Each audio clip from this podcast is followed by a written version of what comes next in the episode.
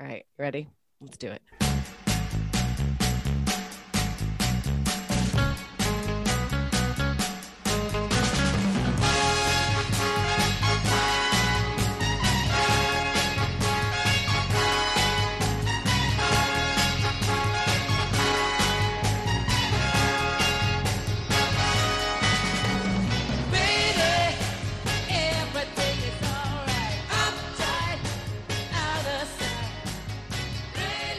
We got grits, we got crawfish, we got bleeding red armadillo cake. What does that mean? That means you're listening to This Show Has Everything, and it's time for another edition of our occasional movie road trip.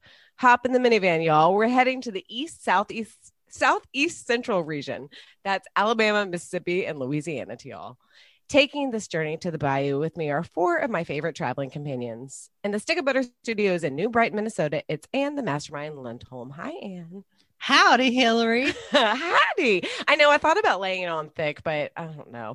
There, there's It's a lot of enough. there's a lot of accent work in these movies, so I, Oh, I'm just gonna I'm gonna let that let that to the actors. Um, uh, from the Moonlighting Studios in Boston, Massachusetts, it's Bobby Pape. Bobby, I'm kind of annoyed that you're not Albany because I like to name it like Sad Weekend Dad Studios or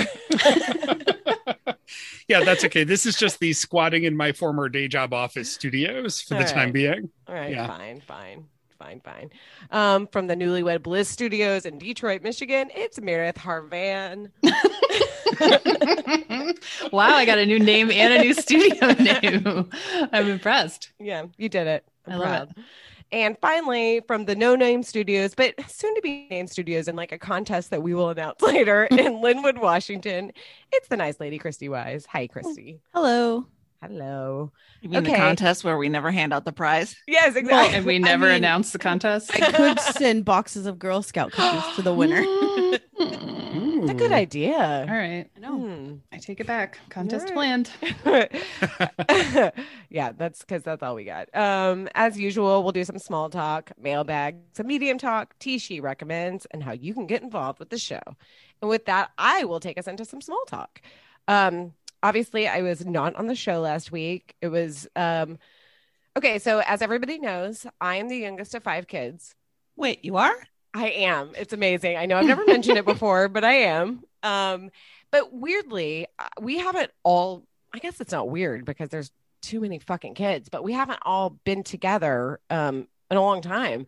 I, you know, I see my sisters, I see my brother. My other brother lives in. I feel like I'm in um like the Newhart show. My other brother lives in um in Salt Lake City, so I don't see him quite as much. But um, it was my mom's birthday and my parents' 55th anniversary is in August. So we were like, well, let's all get together because that's kind of what they want most. Is it's less about like, you know, a big present. I mean, I'm sure they would love that, but just having us all together, which sometimes isn't, uh, you know, a big feat. So anyway, so my sister Kristen really like she did a lot, organized it. We all got together, mostly sans spouses, though a couple came, which were great because they're I mean, everybody's like family without kids, blessedly without children.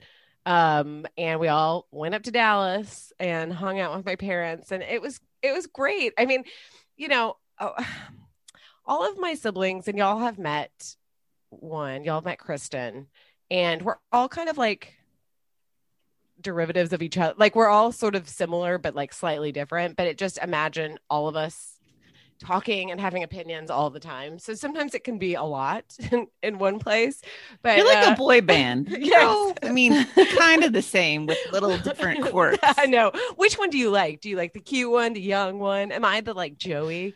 Or am I the Justin Timberlake? Who's You're the, the other young one that actually has talent? yeah. I want I'm to the JC is Chasez. more of a Spice Girls situation. I mean, there's three. Mm. What would it be? I there's Baby we're- Spice, come on. know. Well, I always wanted to be Scary Spice because she has curly hair and she seems to have the most fun. But yes, I am the baby, um, obviously. But anyway, it was it was super super fun. Um, the the only story I will tell from it, not that there were like secret stories, but it was just sort of more like eating, drinking, and talking and kind of being together. But my sisters and I stayed at a hotel, which was. It was great because when we were done, we were like, you know what, we're gonna go to the hotel and bye. Um, my sister Jennifer and I had um we're having a drink at the bar there and maybe I had two and they were big pours. So um I uh uh, we were like leaving. You just tripled that. I had a drink, maybe two. They were big pours. Just say Well, You had generous four fours. drinks. I know.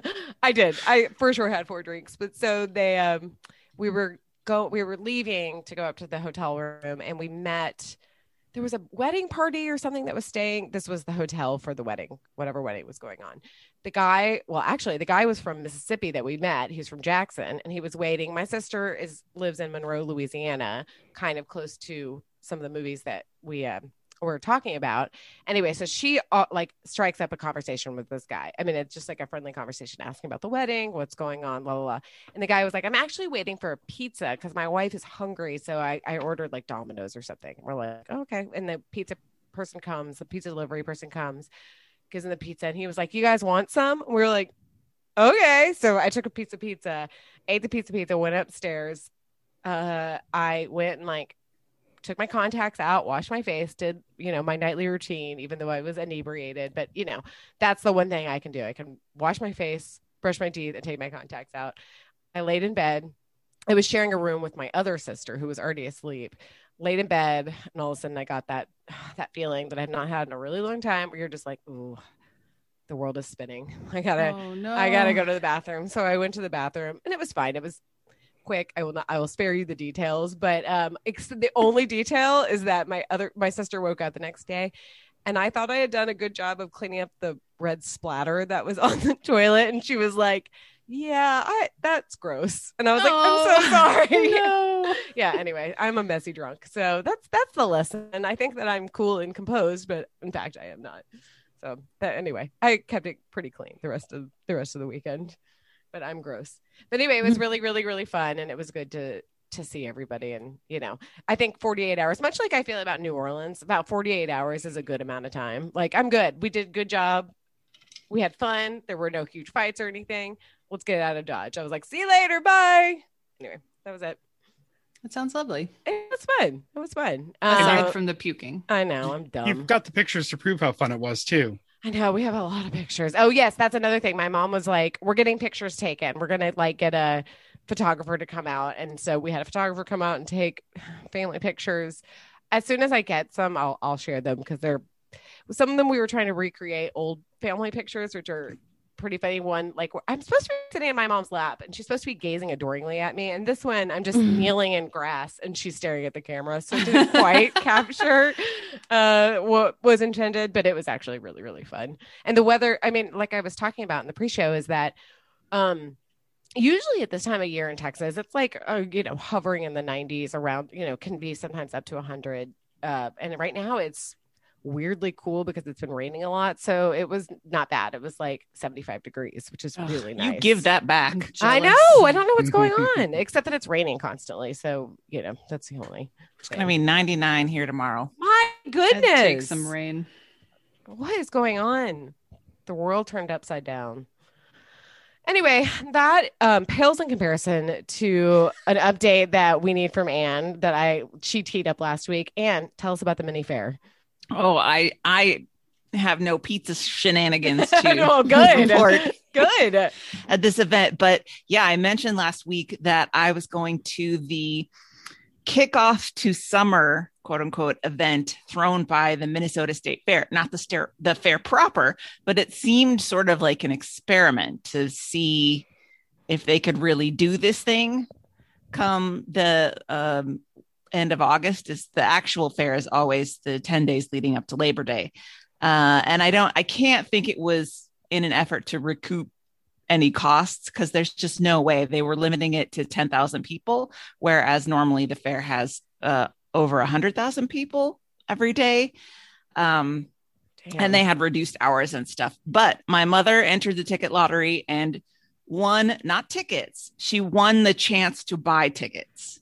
So Sure. she got a she got a couple of tickets and she and I went on Memorial Day and it was just like a few blocks of the fairgrounds kind of carved out and they had two dozen food vendors open and none of the exhibit buildings were open so no barns no animals no fine arts no arts and crafts no education no what are the other buildings? The grandstand and the eco building and all sorts of things. Nobody was selling tractors, but they had food and drink and some like souvenir type stuff. And you could just wander around and kind of get the flavor of it. And we were there for a couple of hours and we figured that that was probably all we needed. And I got a big milkshake and my mom got some ice cream. And we, oh, the best part was when we did run into the uh, Minnesota 34th Red Bulls Infantry Brass Band, Ooh. who were there Mm. for uh, Memorial Day. They were playing a lot of Sousa, a lot of marches, a lot of, you know, brassy military stuff. But when we got there, there was one guy on an acoustic guitar who was playing. Oh, it was something by Kool and the Gang. I can't Ooh. remember. It wasn't Celebrate. It wasn't September.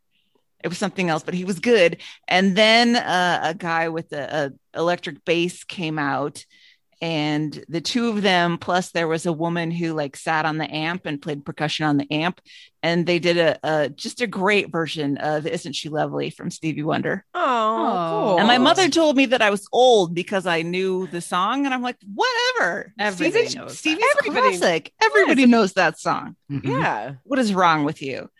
So it was just being out and seeing people and having a little fair experience. My mother decided she wanted a beer. And this was a problem because all the vendors were only selling cans and, and they had nothing on tap. And my mom was like, if I want a can of beer, I can go to the liquor store and buy a six pack for $8 instead of getting one for $8 here. I want it in the plastic cup with the state fair stank on it. and you would have thought that after she went to a couple of places and they told her they didn't have beer on tap, she would have gotten the picture. But I swear to God, we went to seven or eight vendors. She was bound and determined to find that tap beer to the point of where we passed this group of ladies who and there was a lady with the cup and the beer and my mom went over to them and was like hey where did you get that? And the lady said oh it's a can and i poured it into the cup. Oh, well. so that was really a bust i would say of the whole thing. She decided that it just wasn't worth it. No beer. But we did we didn't get anything else we saw the the corn dog lines were horrendously long the cheese curd line horrendously long sweet martha's cookies the deep fried pickle stand was doing a, a lot of business also there's one that's called the big fat bacon on a stick which is exactly what it's called Mm. or what it sounds like. And I just don't understand. I mean, I'm sure it's a great piece of bacon, but I don't really go for things that I can buy on a regular basis. Yes. Yeah. Yeah. You know, let's have it be something special. Can you So- buy every component of that name though? I think that's really the thing. Like that's a lot of assembly required if you do That's it at home. true. Well, and it's deep fried, right? Like I'm not gonna deep fry bacon at home, bread it and fry it. uh, no, it's not breaded and fried. Oh, okay. Well, it's just like It's just bacon. bacon. never mind. I mean, it's a very large, very thick rasher of bacon, almost more to like the what the British would Oh, call yeah, bacon. right, right, right, right, right. Sort like of. ham. Almost. I mean, it's still bacon. Maybe it's Canadian. It's like Canadian bacon. yeah. but uh, that's not what trips my trigger at the state Yeah. fair. So we went, we had a good time. We sat and watched the people and um, got warmed up for the event to come, I hope. Well, it sounds like everybody was kind of like, yes, like let us through. It's our Mhm. time. Yeah, pretty much. Everybody was having a good time. Yeah. Was anyone wearing masks? Not a person, Yeah. Yeah. But it was all completely Outdoors. outside. Yeah. Yeah. Minnesota Yeah. is, I think the Twin Cities is pretty well vaccinated. Yeah. I mean, maybe not the more rural parts of the state, but those people weren't going to make the drive in for this event. So, uh, yeah, and and none of the buildings were open, so I think it was fine. They're not interested in your big city fairs. well, they are. There are people that come from outstate all the time. It's just you're not going to come for one day for a few hours. The people that Yeah. come from outstate, they come from dusk till dawn and sometimes they stay a few days or they're showing animals or whatever. So they're there for a longer period of time. But this sort of dip in, dip out thing, it's not worth driving five hours to do that. Yeah. I'm impressed. I found a picture of a guy eating this bacon on a stick in a Bon Appetit article. That was after I was let down by a blog post from a website called Bacon Today, which I feel like really should have been on it. Anybody had it. It should be bacon Today. They today. have an article, but I guess bacontoday.com can't afford to send a photographer. I don't know. And you see, it is just a large piece of bacon. And that is, I think, how it is to meant to be eaten. You know, Mhm. the first time I try something, a local food anywhere, I am adamant about getting it the way it should be served. Like I don't modify it, I don't screw around with it because Yeah. I think it's important to try it, you know, that way. This guy's going to it the way you're supposed to eat it. Most Oh, definitely yeah. gnawing off the side. With the molars. Yeah, exactly. Get it up there. Oh, oh yeah. Wow. Okay. It's kind of like a beef teriyaki stick from the Chinese takeout. I mean, They have um ostrich teriyaki at the state fair, but it's not very good. It's too salty. I mean, honestly, like I can I'd make try ba- it. I can make bacon in the oven right now. That's what I'm saying. yeah, which looks similar to that. Yeah, I wouldn't. Have, uh, yeah, definitely Wait, wouldn't partake in. But it's like the beer, though. You're paying for atmosphere. I Mhm. guess. Yeah. Corny dog or nothing. Um, well, I'm excited. It's a it's a up. It definitely feels like things are. I mean, obviously in Texas, things are like whatever. Everybody's like, it's done. We're done with COVID. Um, people Right. are definitely still wearing. How nice for you. I know. People are, yeah, I know, right? People are wearing masks inside. Um, except at the office, it's weird. It's like this weird hybrid. Like now that you, um, if you have an attestation of uh, that you're have been vaccinated, you don't have to wear your mask around. And I'm like, I do. And in that case, I kind of do have a little. I mean, it's this dichotomy of like I have mask fatigue, but I never want anybody to ever, ever, ever think that I'm like an anti-masker or a Republican. I'm like, I'm not. I'm just tired of wearing this right now. Like, that's it. So like when I get in the elevator I'm, and I'm by myself, I'm like, I'll put it on just in case somebody gets in and they're like, oh, who's like, oh, who's that Trumper over there? And I'm like, I'm not. I'm just sick of wearing it. The the situation hasn't really come up because I never leave the house or go anywhere except for the grocery store. But um, and I'm still wearing my mask there. But like I have this urge to like if I'm going somewhere where I don't have to wear it. and I've been fully vaccinated since January, Yeah, you guys. right. Yeah, it was Like- it was it was the um uh whatchamacallit, the inauguration was your Yeah. fully- yeah. Yep. Um and but I feel like I want to wear my vaccination card around my neck. Oh. Like That uh, Mhm. one hundred percent. I said to somebody, I said, I have such like, I am so sick of wearing masks. Again, I will happily wear a mask, but I'm sick of wearing them. well, And nobody like, I- likes it. no, I, Yeah. I'm like, I will wear a badge. I do not care. Like, tattoo it on me. I have been Mm-hmm. vaccinated. I like. I will let everybody know. I am healthy. I'm good. Um, I'll carry it around. Whatever needs to be done. I'm not. I know it's rough.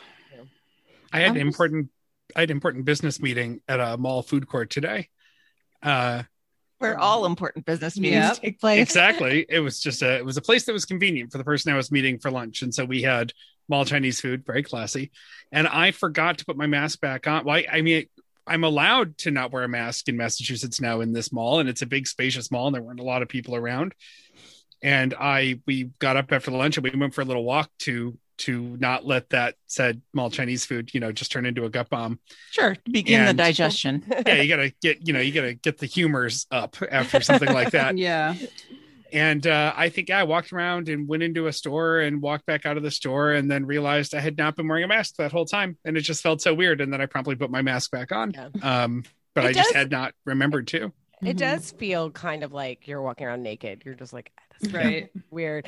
Slash, like I feel rebellious, but like not in a good way, but just sort of Mhm. like I'm Yep. breaking the rules. But you know, I'm just more nervous because Elliot can't be vaccinated Well- yet.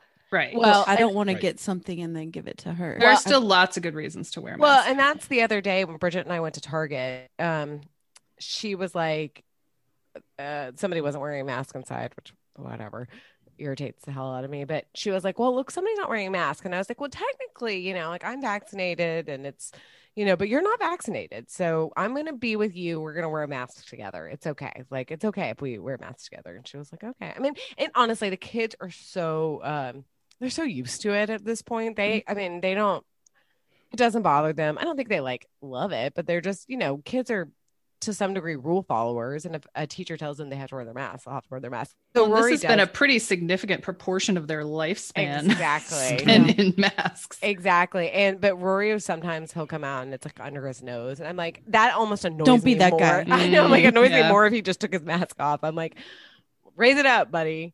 Um, yeah, no, it's it's a weird, it's we're entering sort of a weird territory where I feel somewhat uh not bulletproof, but I feel a little bit more like, well, I'm gonna be okay, but but I still want to present as though uh you know, we're not out of this. No, we're not. And you Mhm. certainly don't want to pass anything along No, to anybody. That's kind of why I still Yeah. it's still possible. It's unlikely, but it's possible to pass Exactly. it. So All right, well, that's small talk. uh, here, one last one last jag, one last tangent. The store that I walked into and walked around it, and then walked out of with Nick uh, was uh, an Amazon four star store, and it's new in that mall. The Amazon store. Oh what? It's an Amazon store. oh. Okay. is Like the grocery store or is it? A no, it's it's the stuff store, but it's Okay. the Amazon.com stuff store. Oh, And uh, yeah. I love it's just a final fuck you to independent booksellers everywhere, isn't it? That I can walk into an Amazon store and look at books on a shelf. Yes. Yes. Just Yeah. what a Thanks, fucking Jeff. asshole. exactly. we can't get a little cut of this anymore. And yet you can come over here and open a storefront in what was probably a B Dalton like Yeah, 10 years ago. Mhm. Exactly. Exactly. Or Spencer's Gifts. One of the two. Oh no, Spencer's is still open. it's still thriving. because there are only so many places that a 15 year old can get a, a poster that is, you know, a little on edge. Mhm. Yeah. So anyway, A lady in a bikini with a car kind of deal. I Yeah. think the two girls kissing, uh, laying on the bed, but no actual nudity showing. I think that was a popular one that I think came from. Oh, the one that was in every single college dorm Yes, that ever. one. Yeah, yeah, That yeah. one. Yeah. I feel like Gen Z kids would be like, mm, but did they have consent? Did they actually pick this? And are they being exploited? And they wouldn't. I mean, those are good questions. It- Yes, totally. they're all good They- questions. They're much Probably better than weren't. Us. Much Yeah. better than us. R.I.P. Tawny Kitaen. Oh, Jesus Christ! Out of the mailbag. the uh, regular mail uh, is what we call the non uh, question of the week answers. Just one email this week. We will eventually stop reading the junk mail that comes in, but not yet. This is from listener Houston Or Uh, Houston. Houston, I guess if they're from New York, yeah. Um, I'm gonna go with Houston. I, I think uh, no, I lied. I'm gonna go with Houston. Uh, listener Houston writes, "Morning." Providing premium sunglasses only 19.99 for the next 24 hours only, 60% off today with free worldwide shipping. Get yours. I'm not going to use the URL that they gave us, although it ends with a dot online, so you know it's legit. Yep. And the reason I wanted to read this is because with my ongoing um, thoughts about closings, this is what I have not seen before. To your success, Houston. I, I I like kind that. like that. I know I do too. It's Yeah, very it's like a toast. Should start using that at work. That's like a Um, nicer version of Cheers. I Mhm. also left my my sunglasses that I love that were scratched, but I loved them. I left them in a restaurant in Dallas. So I Oh. might be clicking this link. Stay tuned, guys. Don't Incognito window, just like do it on your work Wayfair. computer. Oops, sorry. What I want to know is is the 1999 is that after the 60% off is applied? It's a good question. Because it's the 1999 for the next 24 hours only and 60% off today. So they're eight bucks if we move fast. Yeah, but if you know we get to tomorrow, then it's 1999, but you don't get the 60. Also, this email came in yesterday, so I don't know what kind of shot clock we're on.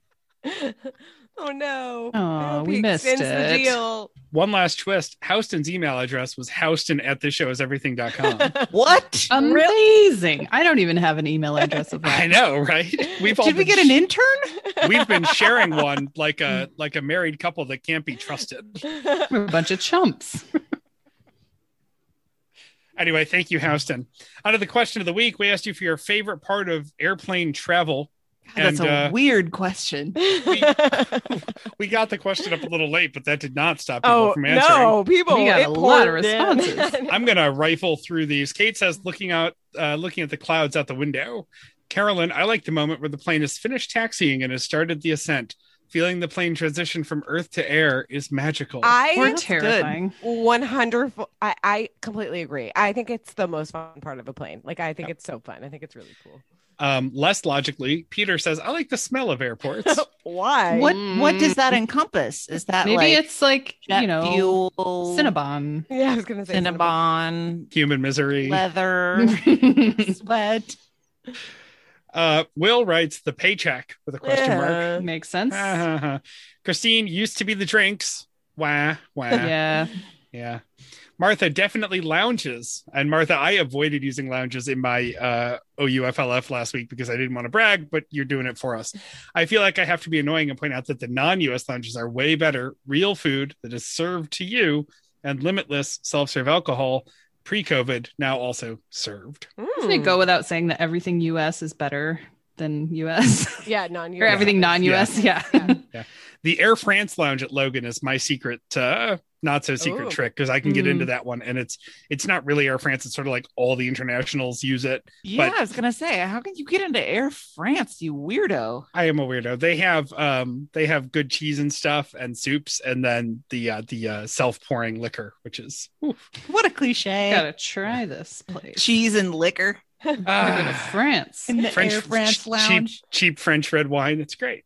We are taking suggestions for honeymoon ideas. We still don't know where we're going. So Ooh, what's the new? maybe we should go um, to the lounge in the an new airport. super supersonic um, plane that's going to be out in ten years. It's going to Yep. go from London to Paris in three and a half hours. have to wait 10 years and get to London first. yeah, but it'll be worth it. okay. It was super fast. I Question of the believe there's no coach tickets on those yeah, planes. It's like a billion. I remember. dollars, Yeah. Oh yeah, that's my speed for sure.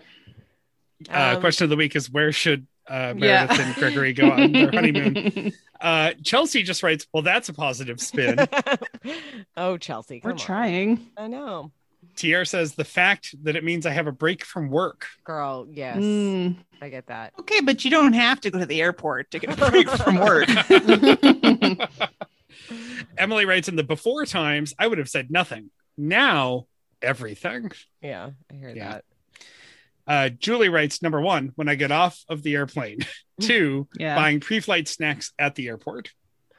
I don't yeah. know what it is about flying, but it makes me feel like all bets are off on my oh. food oh, choices. Oh, totally. Yeah. yeah. Well, oh, yeah. I I have definitely, especially if I've had like a a you know delayed flight or whatever, I have spent more at the airport in like drinks and snacks and whatever than I have like the rest. Oh, of you got to like, treat yourself in that I scenario. Spend- $200. Yep. well, you saddle up for a meal because you're stuck, and then you're like, fuck it, anything on the menu. I deserve well, and also it. everything costs 50% yeah, more. Captive yeah. audience. Yeah. Mm-hmm. mm-hmm. Uh, on Julie's comment, Amy wrote, Yep, airports are a shame free zone for me. So there for you sure. go. Yeah.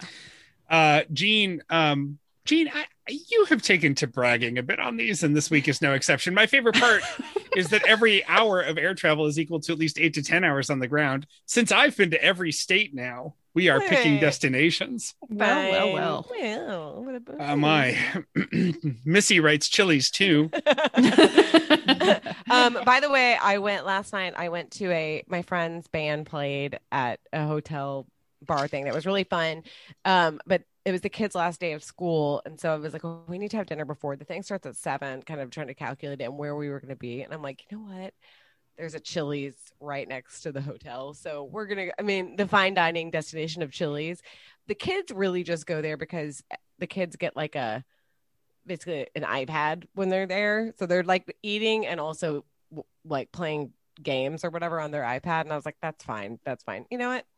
It was great. I was excited to be inside Chili's. I was the hoping you were Chili's gonna- at the Chili's at Chili's is not bad. No, Chili's Yeah. is my favorite uh, mid-range casual um, uh, chain by far, by far. Because I we used to go to like Bennigan's and Fridays and whatever. I mean, they're all the same. But Chili's has the Southwest egg rolls and they're delicious. Okay, I'm adding uh, to the in reserve list. I added OUFLF fair foods. I think that's a conversation we should break down sometime. But then also, I'm going to add now here um, power ranking mid range chain restaurants Mhm, mhm. because I know we could do two hours on that. No Oh, problem. yes. Okay, there we go. Save that for another show, folks. If you want it, tell us you want it. We'll we'll get it bumped up the list here. Where was I? Uh, Lou writes magazines. I love U.S. Weekly and the Harper's combo. everyone keeps keeping everyone around me guessing. And Um, uh, I replied to her and I said I used to get the Atlantic and Us Weekly because we contain multitudes. Lou and I went to the same college. We actually found each other independently. She used to listen to TBTL and we found each other like in the message boards of TBTL. And I was like, wait, Lou Haney. That's so But weird. I know it's so weird, but uh, but yes, uh, that is the dichotomy. Is I'm like, I want my trash, but I'll read an article about you know, I don't know some. when know, you give yourself gases. permission to do stuff that you wouldn't normally do when you're on an Yes. airplane or in Question. an airport. Yeah. Which one of them gets read first? Oh, come on. mm. The trash. Come on. But that's done in like literally 10 minutes, mostly because I'm like, I know, I know, I know, I've read this. I know, I know, I know. Oh, that picture is interesting. Okay. And then it's like, okay, I guess I have to read. And then I play Candy Crush. And then I'm like, I guess I'll read it. You know, that's better than my technique, which is like to ignore all that stuff. And then when I'm on the plane and, and like either the internet's broken or my phone is dead or whatever, and I'm like, Mhm. well, I guess I'm reading the in-flight magazine. I wish you I got some really good information about like Matthew McConaughey or something. Yeah, like I wish I had an Us Weekly or something. Dorothy writes, none. I hate flying, so I guess landing because I know I survived. Thank you. Uh, Barbara writes, getting there, yeah, straight to the along point. the same line. Rosemary, I hate pretty much everything about flying. So my favorite part is the fact that I'm traveling okay and ginger ale. Oh, yeah. It is so weird. It is so weird. We all decided seemingly independently, but how somehow influenced that ginger ale was like the drink of choice on airplanes. And tomato juice. Tomato juice. Tomato yeah, they juice, like yeah. they scientifically taste differently in the air. but it's one of those times where I know I didn't do this, but it felt it felt like I came up with it independently, but it was somehow I Mhm. was influenced by you know those Just around me, some shared brain syndrome. Yeah. Yeah, it's just in the ether of the cabin. Yes. We got a double header from Lisa who says on work trips, one, when I'm at the airport returning home and I have a couple of hours to burn, I love shopping, eating, people watching without worrying about the task ahead. And Hmm, for good. all all trips too, when I'm in my seat and I have my beverage and snack, she we show Bev because she's cool, but I assume she means beverage and snacks ready, and I can just disconnect and watch my movie or read a book or whatever. It's this little luxurious moment where I can't focus on anything else. So it's just for me. I like it. I get that. Yeah. Got to get all those E's in there. Have you guys heard those podcast ad for the Bev wine company? No. Mm-mm. Oh God. Bev made by chicks, zero sugar canned wine. It's supposed to be like canned Ew. wine for women. Oh God. That was a And I'm big- like, are you shitting me? We don't want to eat sugar. It'll make us fat. I want a cute can with fun colors and a swoopy font. Math is hard. I was like, fuck you, Bev. They do all on all the like crooked media, like Pod Save America does a lot of Bev ads. And I'm like, Hmm. fuck you. Ew. Who buys these ad slots? Gross. Gross. I want a burly man wine. I want a man. I want a wine in flannel. I want a, a wine that works hard in the office all day and then works hard out in the uh, fields all night and weekend. All right. Well, I'm currently Googling wine for men. Have guns on it. Actually, you know it's weird that you say that. The other day, somebody linked to something on. I guess I'm still on the Stins page, and it was something. It was Jen and I, I don't know how I found it, but it was Jen and Luke talking about the like diet Dr Pepper, but it was like for men basically. It was like had Oh, I 10 ca- remember that. and she was like, "There's clearly like guns on this. Like there's like ammo on it was this." made like the label had it was like corrugated steel or something. Yes, yeah. This Yeah. is for men. hmm Mm, spicy cherry coke that'll put hair on your chest. Oh. Well, I'm coming up on articles that say real men drink white wine. There's They one do. from brobible.com, five great Ew, wines uh, made for men. Uh, from Food and Wine, what's up with men in Cabernet? oh, oh, GQ says make way for brose. Why more men are drinking pink. I promise I'm not gay. GQ Uh, said it was okay. I just don't like rosé, so you're not going to catch me drinking any brosé anytime soon.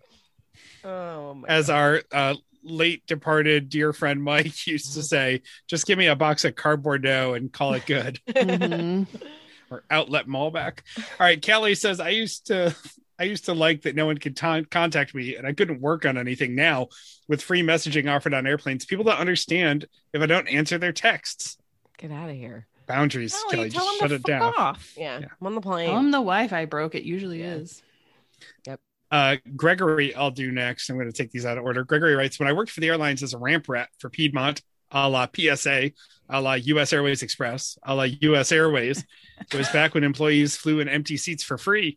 I would fly from Dayton International Airport. Again, let's put a pin in Dayton International Yeah. Airport. because Oh, it's a to big deal. Do, don't challenge him on this, you guys. You're in for a world I'm of shit. sure that they have one Air Canada flight to Yes. Toronto. I would fly from Dayton International Airport to the Charlotte hub on the first flight out with nothing more than the clothes on my back and a feature phone with no charger, parenthetically 2007, my wallet, and a Star Wars novel to read. My- I'm not laughing about the Star Wars novel. I'm sorry, Star Wars fans, and a Star Wars novel to read on my way there. Sit in the rocking chairs to watch the planes and fly back on the last flight in. wow. What a day. He got to travel the whole country doing this. Like he would just be like, I've got two days off. I guess I'll go to New York and then I'll go to LA and then I'll be back at home. Like you can do that when you're 23 or whatever. Totally. Mhm. Uh, you know what that reminds me of though, and it makes me sort of sad and wistful is when Dave and I went to Paris in two, 2010. We had to fly through. We, it was U.S. Airways at the time, which is weird because it doesn't really exist anymore. But um, we had to fly through Charlotte because obviously Austin does not have direct flight to Paris. And I like walked by the uh, rocking chairs, and I was like, huh, I don't have time, but that looks fun. I Mhm. was a little bit nervous. I don't feel like I have the core strength for um for a rocking chair. I feel like I'm gonna like hurl. I think you can handle chairs. a rocking chair, Hillary. I feel unsteady. Don't you do like like martial arts and like kickboxing and shit? Like I I think do. but I had two babies. Made babies. for I mean- old people. I know. yeah. and for mothers. You just said you had two babies. Rocking chairs are like part of every literally nursery. Yeah. So I'm on the Dayton Daily News website looking at the map. Here are the 16 cities to which you can fly direct from Dayton. None of them is international. This I was don't understand. 2007. what qualifies you to be an international airport, though? They have It's still called Dayton International. uh, you're gonna hear about you're gonna hear the answer. Oh, If we need a rebuttal. land Gregory. there. That means that they have a customs. If they're international, they have. To Well, and have they have a huge Air Force base there too. Oh, So that might have something to do with something. Mhm. I don't know. maybe we'll I don't know. what makes. We'll get the answer I. I'm there. I'm there. And I so Wikipedia is our friend here. I just did a word search for international, and the tenth of forty-one times it appears in this article. On May first, 2011, Air Canada Express ended flights to Toronto Pearson, the airport's only international destination, when the Oh. airline consolidated its service with Cincinnati Northern Kentucky International Airport. He just stuck his head in the in the door. now has no scheduled international flights. So I a I was right. It was an Air Canada flight to Toronto, and b it's gone. So can you tell us why Dayton is still called Dayton International? Does it have any international flights?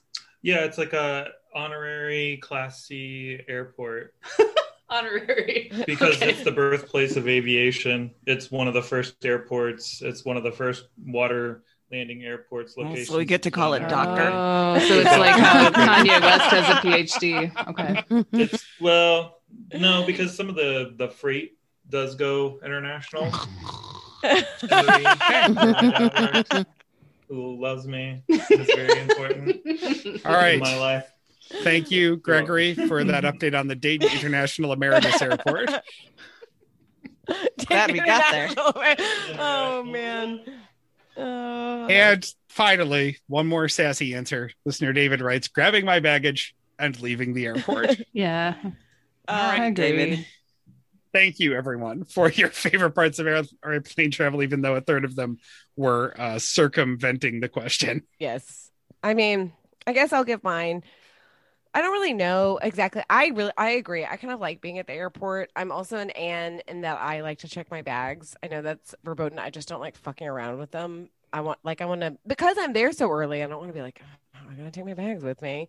I know simple something as simple as going to use the bathroom. Yeah. Yes. I'm by myself, but I so don't have anyone to leave my bag with. Then I gotta, gotta roll that thing in the stall with you. No, no. And the stalls are way too small and they like, you're like, cram uh, yeah i'm not interested in that so i i was a I, because when i was a little kid we would go to um, Arlington, Virginia to go visit my grandmother. And we were always going for like two weeks at a time or whatever. So it was always a check bag situation. There was never, but we never carry. I did not even know what a carry on besides like your purse was. Like that was foreign to me. Um, so yeah, I'm like, no, I, I, I want to be footless and fancy free when I Yeah. Well, also you didn't have to pay to check No, bags. exactly. Oh then, yeah. So. Well, that's the key. I mean, that's sort of the the deal breaker now. We're um, my we're going to Bo- the Boston area in July. We're flying Delta, I think, and I'm like, okay, the prices were not that bad. You sound psyched. I am. I'm whatever. That's fine. Give my kids an iPad, and they're good on the plane. Like they don't even look up from their iPad. They're like, "Mm, "Give me a Coke, and I'm good to go." But I'm more just like it's going to add on, you know, whatever, 120 dollars for us to, and we're there for a, a long time. So anyway, we'll see. And I like to have options. I like to have options when I travel. So. And 1,000 pairs of underwear. So that's right. just- You have to have extra undies just in case. Oh, yeah. just in case.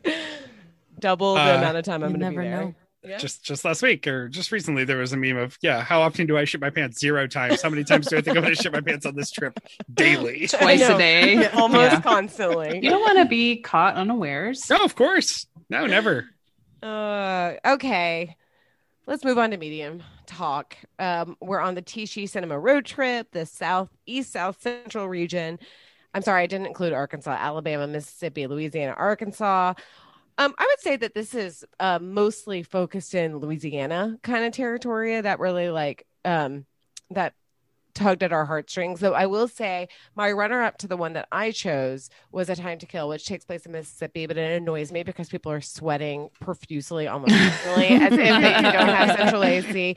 But it does have I might just have to watch it because it does have a scene with Matthew McConaughey looking the hot. I mean, nobody has ever looked hotter in a movie than this one scene. Nope. Like he is beautiful and I don't even really otherwise find him so attractive. Like he's fine, but like I don't but in this particular movie and in this particular scene, he's so beautiful. But I was like, I'm kind of done. It's a little white saviory.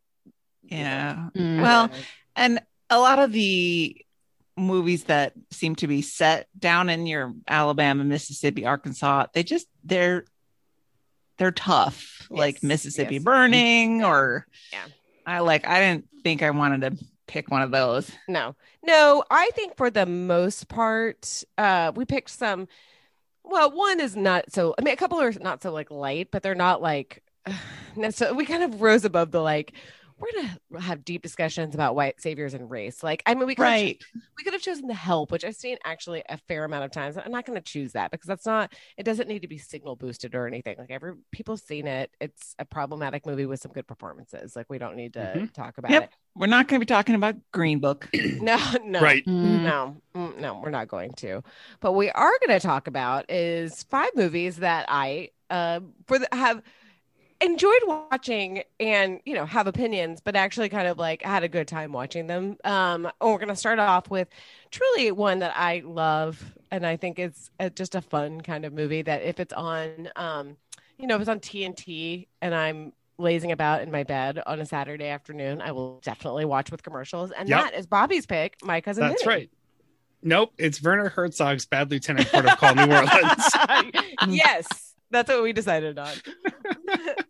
Oh, it was my cousin Vinny. How could I not do my cousin Vinny? It's a movie that I saw when I was too young and appreciated then, and then loved ever since.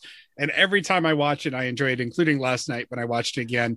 I pushed it off as long as possible because I figured if I couldn't get to all of the movies for this show, my cousin Vinny is one I did not actually need to rewatch. Need to watch to. Yeah. but I I did anyway, and I was glad I did because it's still great. Um, just so many moments that just rush. It's like one of those movies where you watch it and the dialogue comes back to you as you're watching the scene. So good. So 1992 uh comedy, obviously, and, and we were trying to figure out the order to take these films in, and we kind of figured if you were going to drive from location to location, you'd probably start with my cousin Vinny and make your way to New Orleans. So uh here we are in uh what Alabama, rural Alabama. Yep. And uh I, I mean, do we? I don't. Do we don't need to talk about the synopsis of my cousin Vinny, right? These kids I are mean, set I up hadn't for I hadn't charges. seen it until last week. So there are probably other people that haven't. Wow. I, yeah, I never wanted to. Joe Pesci is like talented, but not my jam. Yeah, yeah, yeah. But this is a def- this is a different. Well, I guess it's more of a eight eight heads in a duffel bag kind of. Yeah. Joe Pesci. I mean, it's it's much better um, than that movie where that blonde child physically assaults him over and over again. what? Oh, oh, Home Alone. I was Yeah. like, what? Okay. Uh, Uh, right. So uh, Ralph Macchio and the other kid. Yeah, that's how I was going to characterize it. yeah. And, and the Jewish kid. yeah, exactly. The Italian kid and the Jewish kid. are are driving across the country for school and they stop in this rural Alabama town and they go into a mini mart and they're buying a bunch of food. And one of them accidentally pockets a can of tuna fish and doesn't realize it because he's juggling all the stuff. And then he leaves and realizes he's stolen the tuna. And when a cop pulls them over they think boy Alabama takes their light shoplifting on accident very seriously until they find out that they've actually been uh they've actually been uh, picked out as the murderers of that store clerk who was shot just after they left. And they've been uh, falsely accused, and everyone is convinced it was them. And they need a lawyer, and they need a great lawyer because of how back ass, you know, ass backwards uh, Southern justice is. And the great lawyer doesn't exist, and they can't afford a good lawyer, but they do get a free lawyer in one of theirs cousin, Vinny Joe Pesci, a Brooklyn, uh, you know, uh, Italian quote unquote lawyer who finally just passed the bar after six years of studying shows up with his fiance, the spectacular, Mona Lisa. spectacular Mona Lisa, The fiance, young enough to be his child. Oh, yeah. played by Marisa Tomei. I checked him what uh 49 and 27 is that the age difference Perfect. for the Ugh. shooting of this yeah I think that was it Just about right.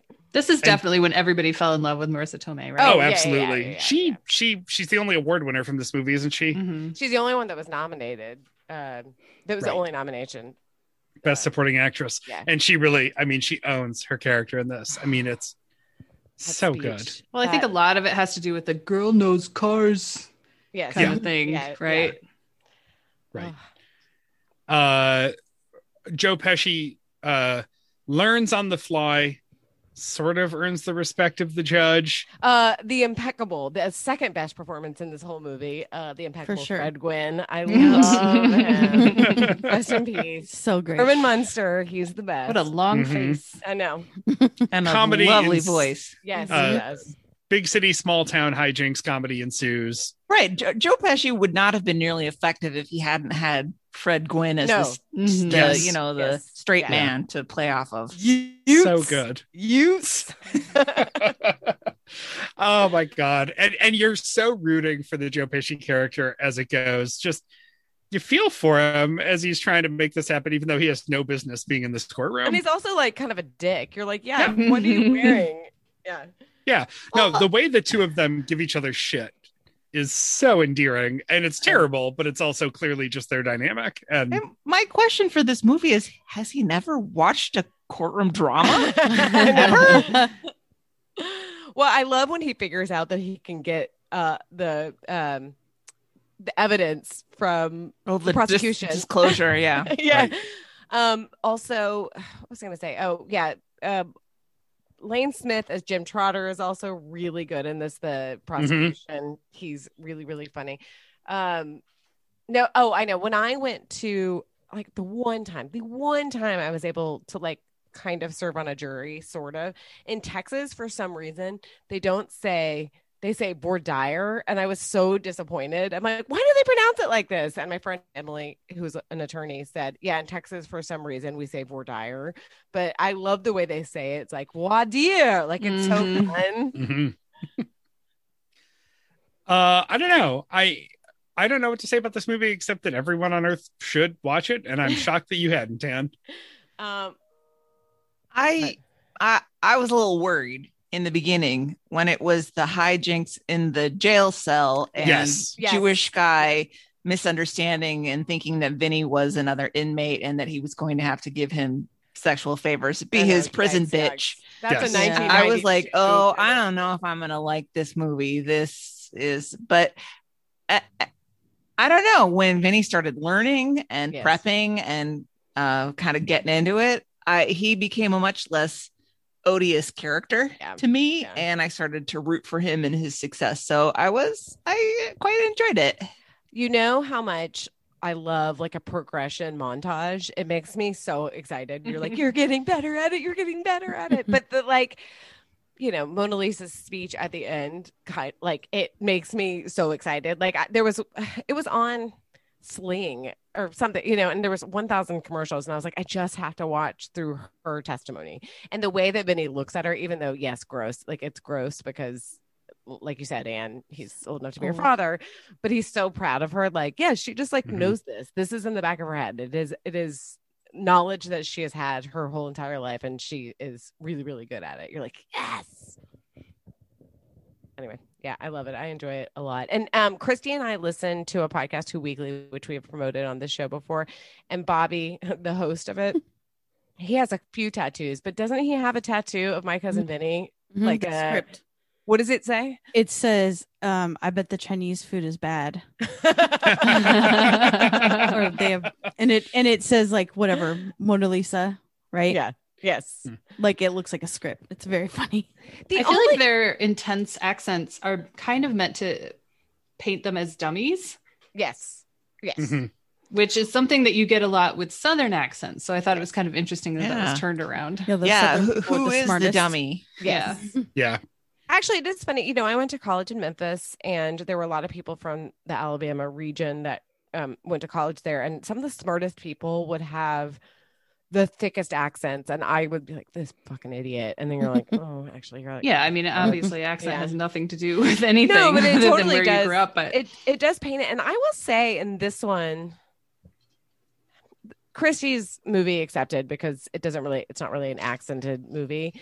This one has the most believable accents to me. I mean, they're bit Yeah. on thick, but it doesn't. I mean, I've heard Alabama accents and they sound a fair amount like that. Like we could have ranked these by believability of accents. Yeah. Oh yeah. for sure.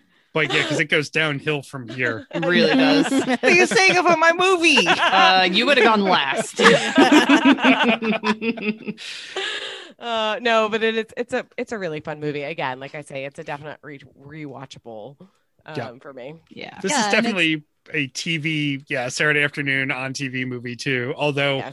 I I rented it for the sake of watching it on demand without commercials, you Mhm. know, through the app or whatever. Paid the three bucks, and um, it is nice watching the unedited version. Just Yes. you get all the Yeah. all the, The fucks that you don't get on TV.